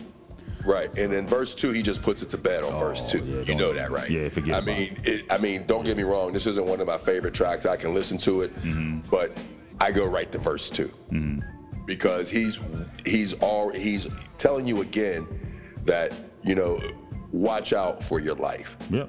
You know, you have a choice. Mm-hmm. You know what I mean? You have a choice. He's invoking God again on line, you know, four or 5 mm-hmm. You know, I rap divine God, check the prognosis. Is it real or showbiz? So he himself is telling himself, stay humble, stay focused, because God is pushing me in this direction. Mm-hmm. And this is what I want to do, then I gotta, you know, stay on the humble route. Yeah. You know what I mean? Mm-hmm. And I mean, again, for him to be so young and for this to be his first, you know, EP, for this to be his first album, mm-hmm. he speaks with such a level of maturity Oh yeah. that you can't, you, you know, for the listener, it gives you a little bit of pause, like, wait a minute, did he just say that? Exactly. Did- you know what I mean? Let me rewind that. I did you know that, what I mean? Yeah, I did that. I mean, I did that like a hundred times on this, and to me, you know, that's a symbol, a reflection of the message. It's the symbol of a lesson. I mean, word to Christ, a disciple of streets, trifle on beats. I decipher prophecies through a mic and say peace. Yes, sir. Say that again. Re- I don't think I don't think the people are No. going to hear what you said. Please say that again. I don't think they did, John. Ready? All right. Word to Christ, a disciple of the streets, trifle on beats. I decipher prophecies through a mic and say peace. Nice. You're 19 years old talking that way. Nice. You know? That's what I'm saying. You know, like I said, you know, when we, when I first, you know, I wasn't a Nas fan when this first came out. Mm-hmm. You know, just just for you know, 100% disclosure, I was not a Nas fan. Mm-hmm. But after I got into it, many years later, I was like, wow, I'm sorry I missed out on this when it when it first dropped. Yeah. You know what I mean? I had that, you know, I had that remorse mm-hmm. because when you break it down, and you know, you and I, we've talked about this oftentimes mm-hmm. that we're music aficionados. Mm-hmm. We're not just out here just putting in a CD or you know, back in the days, uh, tape and just bobbing our head and just zoning out. We get into it because we like the art form, we like the poetry, we understand how it stands. Right. And so when I started breaking it down, like I said, once I listened to it many years after it came out, I was like, I was really remorseful that I didn't get a chance to really feel it when it first dropped. You know what I'm saying? Because there were things that he was talking about that were so apropos to the time that we were in. Right. And, you know, I'm looking at this young kid. You know what I mean? I'm like, ah, there's no way he can come that nice. You know what I mean? Yeah, whatever. Y'all hyping him up, y'all blowing him up. Right. But then as I look back on it, I was like, dang, I really missed out on one of the best. Yeah. As far as when he's first started, you know what I mean? At 19, and that's honestly, Yeah. that's part of my problem, John. I mean, like this to me is my benchmark. This is this is this is this album here is how I level my expectations. You see what I mean? And so when I hear a song that's quote unquote hot, I compare it to this. And like more often than not, I find myself saying, "You got to be kidding me right now." Right. You know, how can you listen to an album like this? I mean, not to say that this is what it all should be like. I mean, there's a time and a place for any type of song, whether it's a hype song, whether it's a consciousness song, whether it's that grimy, you know, gangster shit that every, you know, that that, that that's still popular today. I mean, but to me, this is my benchmark. I'm talking about me, my personal preference, Scott Pearson's, you know, expectation. This is it mm-hmm. for me. That's why, like, I'm, so, I'm just so biased. You know, I just can't. I can't listen to the nonsense and because I got this in my head constantly, you know? I got you. I got you. And that's and that's how the true art form stands on itself. Mm-hmm. I don't care if you don't know anything about art. When you walk into a museum and you see the Mona Lisa, you're going to get pause. Yeah. And, and you don't have to know anything about art. Mm-hmm. But when you see the Mona Lisa, you're going to give pause. It's just that simple.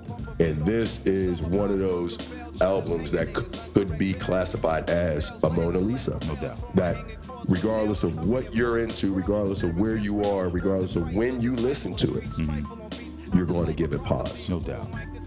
I decipher prophecies through a mic and say peace, John. Come on, man. Come on, man. All right, we he didn't know what he was saying. I, I, you know, and, and, and, and the more we break this down, the more I'm starting to think that he was just flowing. Yeah. I don't, I don't know if he had really the level of consciousness to understand what he was saying at that time. He had to. I, I, he mean, had to. He had to. Speaking like that, you you have to, man. You, yeah, exactly you're right. You're right. about. You know what I'm saying? You're right. Yeah. You're right. You're Nobody, right. nobody. I ain't gotta take nothing away from it. Yeah, nobody makes this up, man. You cannot make this up. You know what I'm saying? You can't. Right. I Right. know. I mean, I definitely, I, I feel you too, John. I mean, it's unbelievable to me, man. I know we keep going on and on about it, but I don't know, man. I mean, when it comes, you know, pen, you know, head to paper, Right. To you know, head to pen to paper. I mean, you just can't make this up, man. You know? Yeah, yeah. No doubt. No doubt. No doubt. Yeah. All right, we got to move on to the next track. Otherwise, again, we'll be we'll be stuck. Yeah. You know. Right. Right.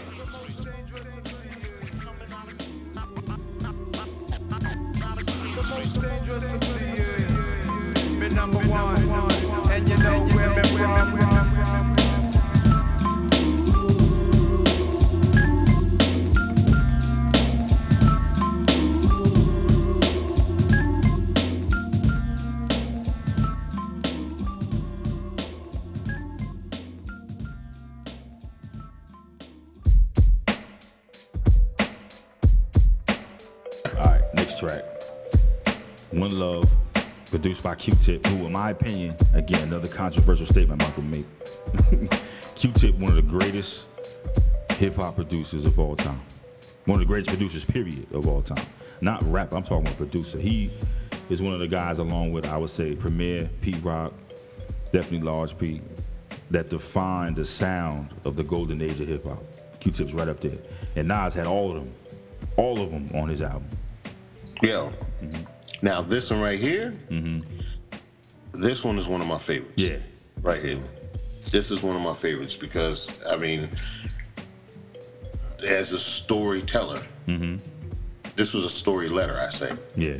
it's a, it's like a letter he wrote to his boy or his man, and you know, up there, you know, his homie in prison, Right. and I felt like I was there, like I was the one in prison. He wrote that letter to, like, yo, mm-hmm. Nas, make sure you you put something on my books, man. Like I was, I was on C seventy four. Like, yeah, listen, I'm I'm here waiting on this letter from Nas. Mm-hmm. So when he went through all of that stuff mm-hmm. and wrote it down, he said, you know, yeah, I was like, you know, I was like, yeah, Shorty don't care. Them ends from that fake crew to hate you. So how many times have we actually seen that in the you know in the streets that your dude get locked up mm-hmm. and his girl who sat up there and professed love for him and that she was gonna ride with him all of a sudden the same dudes that may have set him up or shot at him or was rivals to him mm-hmm. now either the top dude or one of the dudes with them is now with her Right. and she trying to keep it on the down low Oh yeah. you know You've seen that story a million times, man. A million times. yeah Yeah. Then when you sit up there and you say something to her about it, she try and flip when you're like, oh, he ain't doing nothing for me right now, and Right. this and that. Yeah, it's it's it's you know it, that letter really really spoke to me because Yeah. I know plenty of dudes I saw that woman out in the street after they was locked up, and I'm like, oh man, you're a foul chick. Yeah. And yeah, yeah, I can't as an adult now. If a dude got 15 years, I understand. I can't say I agree with it, mm-hmm. But I understand. Yeah. you know what I mean? Mm-hmm. If a if a dude got five years, mm-hmm. I can't say it's right, mm-hmm. but I understand.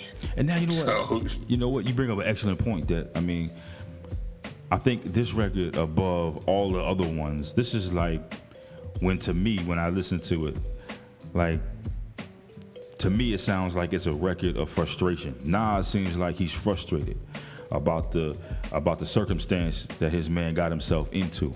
You know, like it seems like Nas is not about that life. You know, he's not about he's not into that same bullshit as what got his friends into trouble like that. Even though they ran in the same circles, even though they grew up in the same area, they grew up in the same, You know, they grew up in Queensbridge together. He wasn't about that. He was about knowledge. He was about expressing himself poetically, but through that same lens that his you know, that, that that that the people he ran with, how they lived their life. You know, I just think it was a real deep, deep message. I mean, the first verse he goes in, he talks about what's going on in the street in the letter to his friend. You know what I mean? And then Yeah. then, then then he then he flips it. He starts talking about how you know he was walking through, and um, he said, "Then I rose, wiping the blunt's ash from my clothes, then froze only to blow the herb smoke through my nose." He's having a conversation with this little, with this little, with, you know what I'm saying, with, with his, with his um little man. You know, he said, "I told little man I'm a ghost. I bros. I left some jewels in his skull that he can sell if he chose. Words of wisdom from Nas. Try to rise up above one love." So he's telling you, I'm not about that. You know what I'm saying? I'm about, you know, imparting knowledge. I'm about giving you words of wisdom. You can take it or you can leave it. If you leave it, you're going to end up just like this guy I wrote my letter to. You know what I'm saying? Or you can follow what I'm doing, you know, and try to rise up above all this nonsense. I think it was a song Yeah. of frustration, man. You know?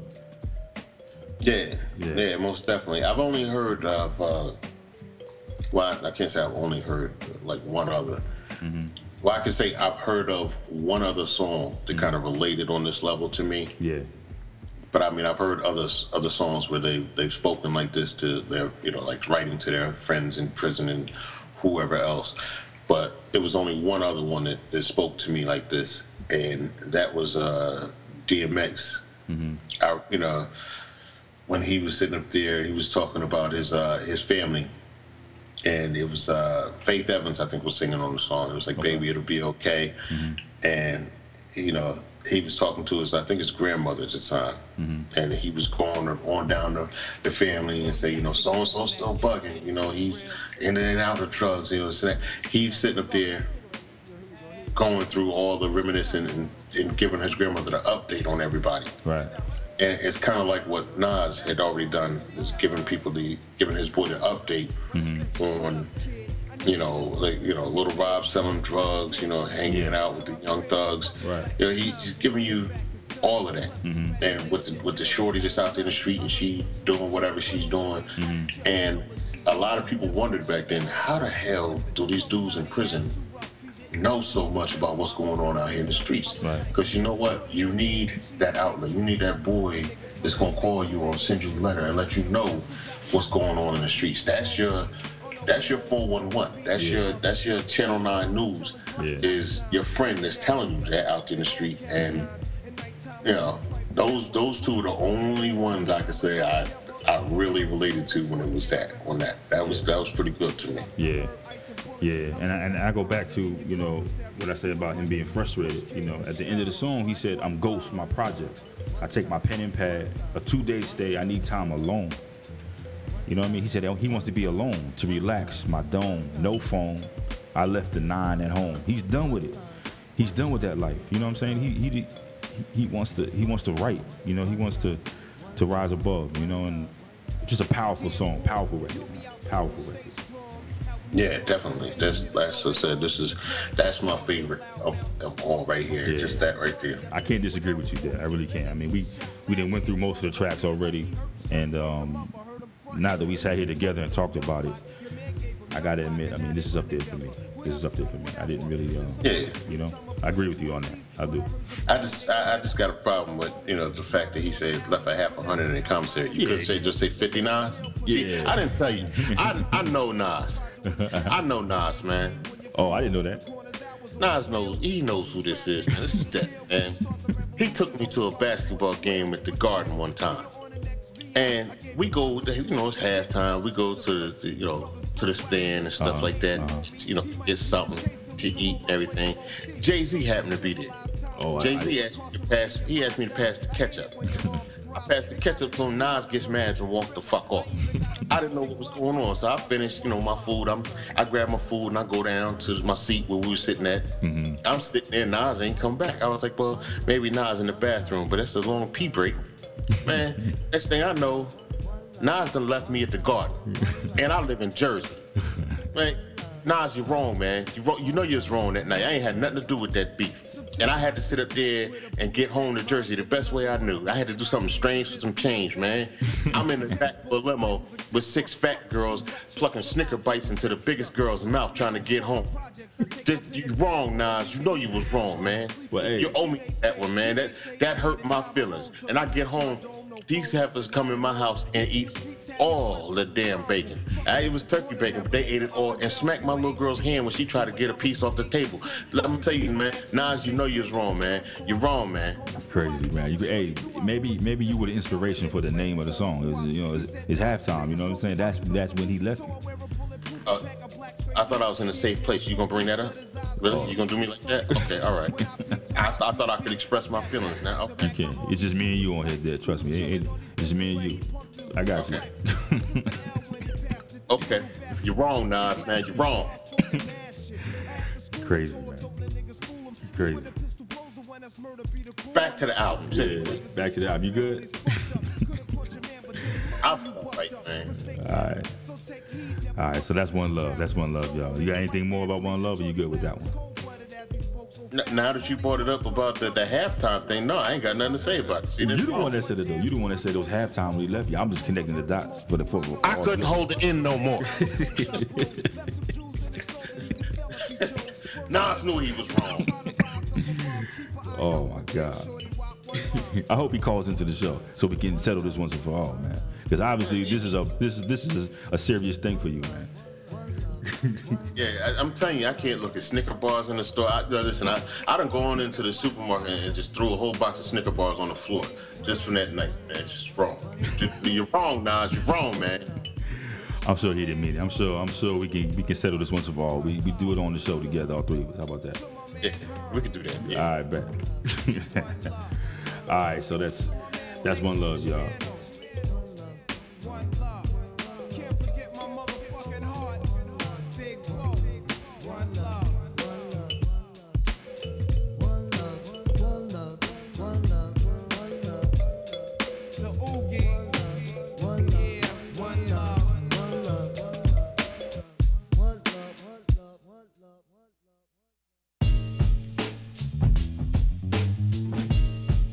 One time for your mind. Yeah, another large Professor production, extra fee, one time for your mind. This Right, right. track here, not one of my favorites. Not one of my favorites. If you, I mean, it's a perfect. It's it's it's perfection. The album one through ten. Not one of my favorites, but it does have one of my favorite lines. Honey Dark Drinker, represent the thinker. My pen rides the paper. It even has blinkers. Did you hear that, John? Yes, sir. Yes, sir. But you can run that back. You can rewind my selector. he said Heine Dark Drinker. Um, Yeah, yeah. Yeah, Nas has been, you know, public about his affection for, for Heineken Dark, right? Heineken Dark Drinker represent the thinker. He's talking about himself again. My pen rides the paper. It even has blinkers. Ooh, come on, man. Just pause for a second and think about that. Yeah, man. You know what I mean? Yeah, man. It's an incredibly deep line right there. I mean, Nas, he, he always seems to come back to the process. You know, regardless of what he's talking about, he always seems to, at least you know, on every track he does, he refers back to the process of sitting down, thinking, putting pen to paper to to to write. You know, and um, I mean that's that's a poet. That's what a poet does, man. He, you know, he takes in his environment and he transfers that to paper, and he talks about that on every one of his tracks. He's he's technical about it, you know, Right, right. and he just shows And- how much you know how much respect he has for that, even even back then at 19. No doubt. No doubt. Um, it's it's to me this is this is this is one of those tracks, man, that you know what I mean. You can you can definitely throw on, and at any point in this track, it's going to draw you in. You know what I mean? Because he has so many different verses laced with so many different things from Muslims to Queen Bridge to you know he's talking about at, at the very end he's talking about he's so ill you know, to use a word from back in '94. You know what I mean? That he's so ill mm-hmm. that he's that he's gonna put the Mac 11 and attack a reverend. Mm-hmm. I contact 11 L's and Max in heaven. you know what I mean? So you know, but he starts that whole he starts that little piece off with my brain is incarcerated. Yeah. And basically what he's saying is he's he's held prisoner by his own talents. Mm-hmm. You know what I mean? Mm-hmm. Because he because he can't escape it. Yeah. His talent is so deep in him, he can't escape it. So he has to utilize it in order to make money, in order to understand himself better. You know, otherwise he's just going to be locked in that cage, like he said. You know, on another one of his tracks, he was nine, ten years old, afraid to grab the mic because he didn't un- he didn't think the people would understand what he was going to say. Yeah. Now imagine you're that person and you mm-hmm. can't get a word out mm-hmm. because you don't think people are going to respect, understand, appreciate whatever adjective, adverb you want to throw on top of there. So you just got to sit silent. Or- Hence my brain is or my brain is incarcerated. Right. Or to know at that young age, you know, how talented you are, to know, to realize what your potential is at that young of an age, man. You know? No doubt, no doubt, Yeah. no doubt. incredibly. I mean, Yeah, man. yeah. So, I mean, And, you- go ahead. and how does he hit the outro? Kick that shit for the projects. you know what I'm saying? That's how that's how he leaves you. Yeah, man. You That- know what I mean? that's that One typical- time for your mind. Yeah, quintessential. I mean, typical. You know, Nas smooth delivery that we come to expect. You know, regardless if he's talking about that gangster shit, you know, that was popular back then in the '90s. You remember when this album came out? What was out back then? Oh yeah. Oh yeah. back oh in yeah. the '90s. But you know, so he's got that same smooth delivery, whether he's talking about that gangster shit or that conscious, you know, rise above rap that he's also known for. So Right. No doubt. No, typical no Nas doubt. delivery on this one, man. So Oh yeah. Oh yeah. yeah. So I'm good on this track. This one here represent another Primo production. This is the ultimate Queensbridge anthem right here. There'll never be another one like this. This is Queensbridge from from the first bar to the last. You know, this is their anthem. so, you know, being from Jersey, you know, this is this is you know, I definitely have a lot of respect for for this. You know, he did he I- he did this for them. Definitely, definitely. You know what I mean? I mean, he, he, he basically introduces the world, the Queensbridge. I mean, they weren't really known, they weren't really on the map per se back then in 93, 94, but they, they were after this record. I mean, people knew who Queensbridge was back then after they heard this. I mean, he said, you know, he said, he said, shit is real. Man, any day could be your last in the jungle, getting murdered on the humble. I mean, he told you how it was back then, the beef from me. Yeah, that mm-hmm. definitely. You know what I say? Um, I can say this: it was created in the South, in the in the Bronx, mm-hmm. and then you know MC Shan came out with the bridge, mm-hmm. and then you know that was embroiled in a little turmoil of who actually created or whatever. It didn't matter, mm-hmm. but because it was it was our passion, it was our genre, it was our thing Right. at that time that we mm-hmm. had, and then you go to you shoot from all of that, you go to where dudes from Queens actually took it over, and it was the dudes from Queens that made it worldwide. Run DMC made it worldwide. Russell Simmons made it worldwide. LL, Def Jam yeah. made it worldwide. LL straight from Queens, Hollis Queens Right. made it worldwide. Jamaica Queens, you know, all of, all of the all the Queens, the Queens area. Mm-hmm. Pretty made, uh, was it uh, St. Albans, Queens, all of that stuff. Mm-hmm. They they all made it big, and then it started coming back to spread apart, you know, all parts of New York. Mm-hmm. And then you got Nas that comes back later on and says, "Yo, Queensbridge." So it was already out there. It was already there, Mm-hmm. but people forgot. They forgot where it came from. They remember the battle between, you know, MC Shan, Marley Marl, and uh, and uh, KRS One and BDP. They remember that. People forgot that it was two two rappers from Queens, DJ, one older brother Russell, and Rick Rubin, who sent this thing worldwide and made it what it is now. They took Def Jam to a different level, mm-hmm. and then that actually opened it up for everybody else. You had, you know, Kurtis Blow, you, you know, Dr. Jekyll, Mr. Hyde, all of those cats, LL, everybody that was down with all of that mm-hmm. they made that big, and that was Queens back then. Mm-hmm. And then you had it come back to New York, and everybody was doing their part.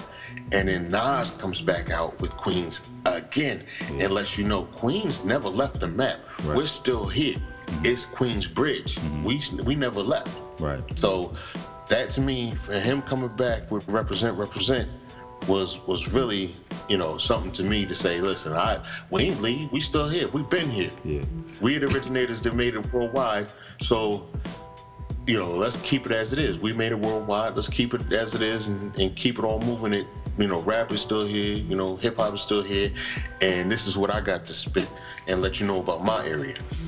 Yeah, he, he, he blew the door off the hinges with this song. Blew Yeah. off the hinges. This is the. It's, it's been the Queen's anthem ever since. You know, raps with a razor, keep it under my tongue. The school dropout, never liked that shit from day one. Yeah, and just the fact that this dude sits up here, this is the the, the quintessential corner song. Yeah. This is what it is when you know you and your dudes is on the corner drinking 40s, smoking weed. Mm-hmm. Not not that I was. You know, I was in class. Mm-hmm. Not- Mm-hmm. Mm-hmm. I was on the corner doing, Mama, if you hear this, I was not. Hey, that, man, I, I keep telling you, it's too late. You on tape already, man. Well, regardless, dog, you're on the corner drinking beers, mm-hmm. you're doing your thing, and this is pretty much what that represented to me. With Nas letting you know, like from the corner, the corner dude song. That's that's pretty much what it is. Just let you know, listen, guzzling beers. Mm-hmm. You know, we all stare at the out of towners. They better break north, or we're gonna get the four pounders. Yeah, a lot of people didn't know what the four pounders was, and mm-hmm. yes, sit up there and understand that if you weren't from that era, you mm-hmm. weren't from the times that you you had no kind of hood in you. Most people is like, what? What's a four pounder? Mm-hmm. I, you, know, understand. You know, it's, I, right now I call it the donut maker because I'll glaze you. I, I'll open you up with that thing if, if I got to. Break him. I keep my door unlocked so you can break in. So I go, oh, boom. But you know what though? That was the beauty of this album though, man. I mean, he he painted this picture of where he was from so vividly. I mean, he brought everybody into it, you know, so you know, people that weren't necessarily from, you know, Queensbridge or, or didn't know anything about that life or didn't know anything about the culture, you know, they could listen to this album and they could, you know, start analyzing and start understanding, you know, where he, where he was from and, and what was his motivation to make something like to make this masterpiece. You know what I mean? Yeah, most definitely. Mm-hmm. Yeah, that that's just it was just so much in this one song that he he, he let you know. I mean, even like you said, Nas is a rebel of the street corner. You sat up there, as I just said, it's the street corner song. It's the it's the street corner dude's anthem. That's that's pretty much what it was. Yeah, agree, agree, hundred percent. It definitely, uh, it was an instant classic back then. Instant, instant classic. Yeah. Oh, yeah. All right, John. Here we go. Last last track on Illmatic. Does it have to be the last one? It has to be the. I mean, It it has to be the last one. he went back to Large Professor on this one. It ain't hard. Oh, of course he did. This is one of my favorite tracks on the whole album. I I know I keep saying that. You know what I mean? Ah, it's all good. Yeah, I mean, hit the earth like a comet. Invasion. Nas is like the Afrocentric Asian, half man, half amazing. You know what I mean? I mean, he's. I don't know what to say. you know, it's just you know the the introduction. You know the way he keeps you know repping himself.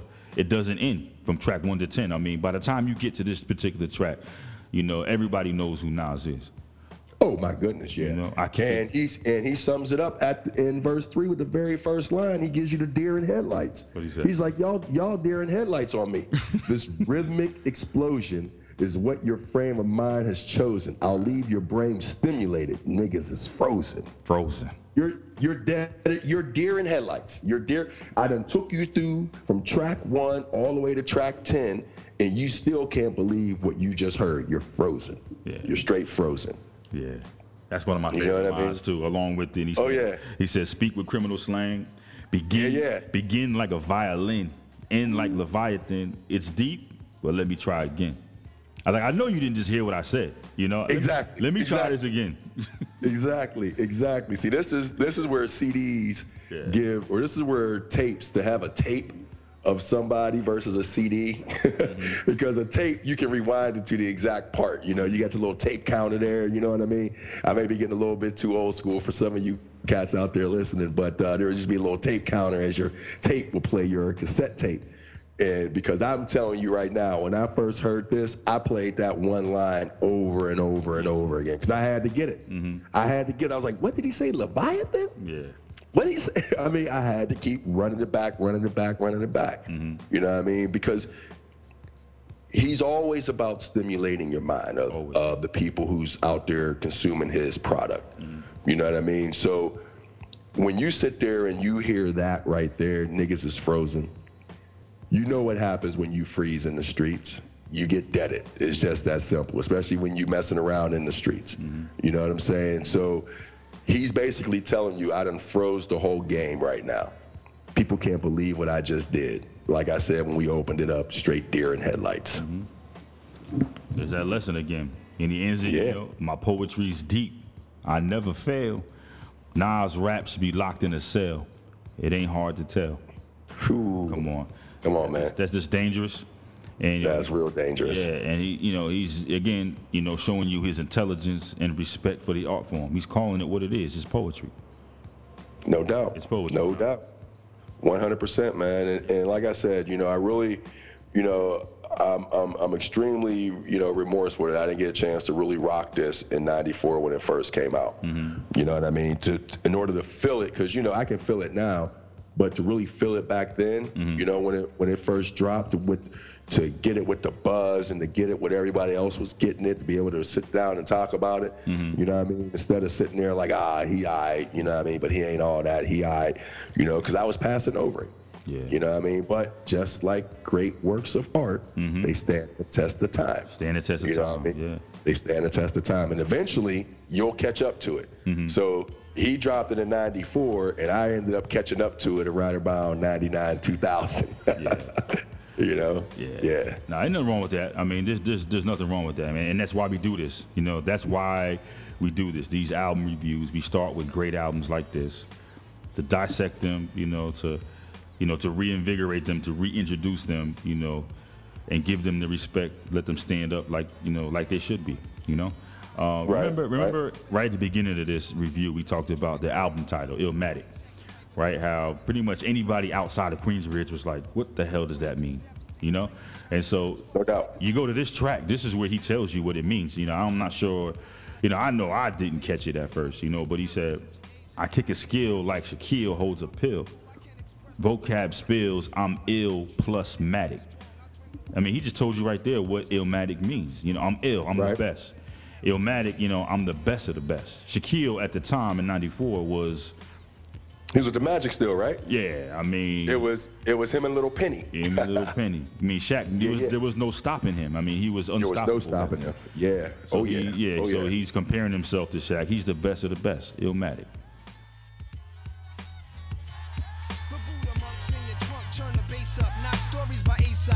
Loot up, parties I shoot up. Nas I analyze, drop a jewel.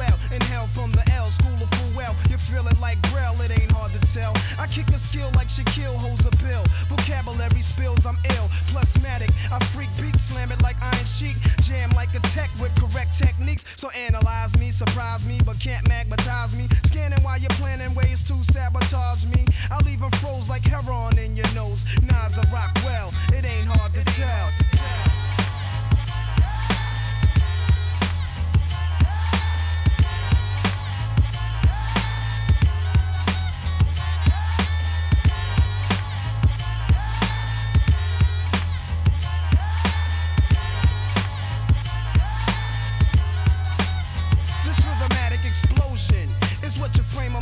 Chosen. I brain stimulated. Niggas is frozen. Speak with criminal slang. Begin like a violin. End like Leviathan is deep. Well, let me try again. Wisdom be leaking out my grapefruit truth. I dominate break loose. Giving Mike's ministry cycles. Streets disciple. I rock beats that's mega trifle. And groove even smoother than moves by Villanova. You're still a soldier. I'm like Sly Stallone and Cobra. Packing like a roster in the weed spot. Vocals are squeeze Glocks. Some CZs drop. Though they need not to sneak. My poetry's deep. I never fell. Nas's rap should be locked in a cell.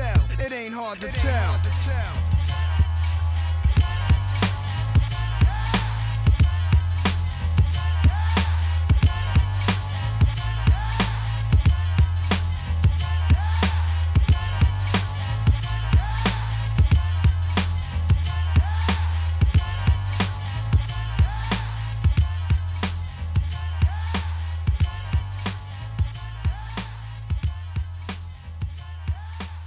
Right. As always, we, you know, we we end the day with uh, our outros and let you know, you know, our shout outs and and give back to the people that have listened to us or supporting us and those that we're thinking about and also leave you with a positive message to go on throughout your day to help you possibly survive the day. So with that being said, anybody want to say anything, John or you know or, Scott? Go ahead.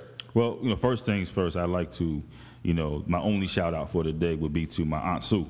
You know, I know we said way back when that we weren't going to necessarily get into our personal lives and things of that nature, but, you know, my Aunt Susan, she has been my biggest fan since, you know, since I can remember remembering anything. And um, she's always the first one to, to like or to comment on anything that I post on, on social media. She's always there with a positive comment, you know, when I think that, you know, something might not be good enough. So I'd like to give my Aunt Sue a shout out, definitely. I would be remiss if we ended this podcast without me giving some thanks to a couple people who I really, you know, want to just say again, thank you to. One is you. You know, you put the Light podcast together. You brought me aboard on it, and you allowed me to express my love for hip hop. You know what I mean? One of the tracks that I, from Jay Z that I really love, and we talked about it briefly, mm-hmm. is "Forever Young." Because right. one of the things that he says in that track is, you know, something about being immortal, putting something down that will live beyond your earthly body. And that's what we're able to do through this podcast. This podcast will always exist. Mm-hmm. You know what I mean? After we put it out there and everybody starts downloading it, hint, hint, hint, tell your friends. but, uh, you know, once, you know, this is going to live forever. So thank you for allowing me to touch immortality, even if it's only for a moment. Uh, the, the next person I want to shout out is not a person, it's a group of people, and that's my family. Uh, because without them, without their support and allowing me the time and energy to put into this podcast, I wouldn't be able to do it. So, you know, I want to give them a lot of love, you know, my entire family, because they are supporting me. And I know they're all going to download it and they're all going to bug all their friends to download it. So if you're a friend of anybody in my family, please forgive them because they're trying to help me out. So definitely, but I just want to say thank you to you and to my family for allowing me to do something that allows me to give a little bit to an art form that I really love and appreciate. All right, all right. And my thing is, I'd like to uh, thank a couple people, you know, uh, well, a couple businesses that uh, have done some favors for me. Uh, and I'll tell you right now, one dude, Dave, at uh, Joe's Heating and Cooling Service. That's uh, 408 US Highway Route uh, 206 South, Newton, New Jersey. I give them the utmost credit to know what they're doing. And my house, uh, the, the heating broke last year, and my man came in and fixed everything real quick. So I give him give him respect. Uh, Dave Smith, Joe's Heating and Cooling Service, 408 US Highway 206 South, uh, Newton, New Jersey. And to hook my tires up, I go to New Jersey Discount Tire 2, 55 Route 206 in Stanhope, New Jersey. Give my man Angelo a call, let him know Detrone sent you. You should uh he should hook you up real good, all right? And just to leave the day out with a positive quote, I just want to sit up there and tell you, don't think about what may be wrong or go wrong think about what could go right. If you sit up here and think positive, always positive things that happen. So you continue with that on your day, think positive, and have a great day. Thanks for listening.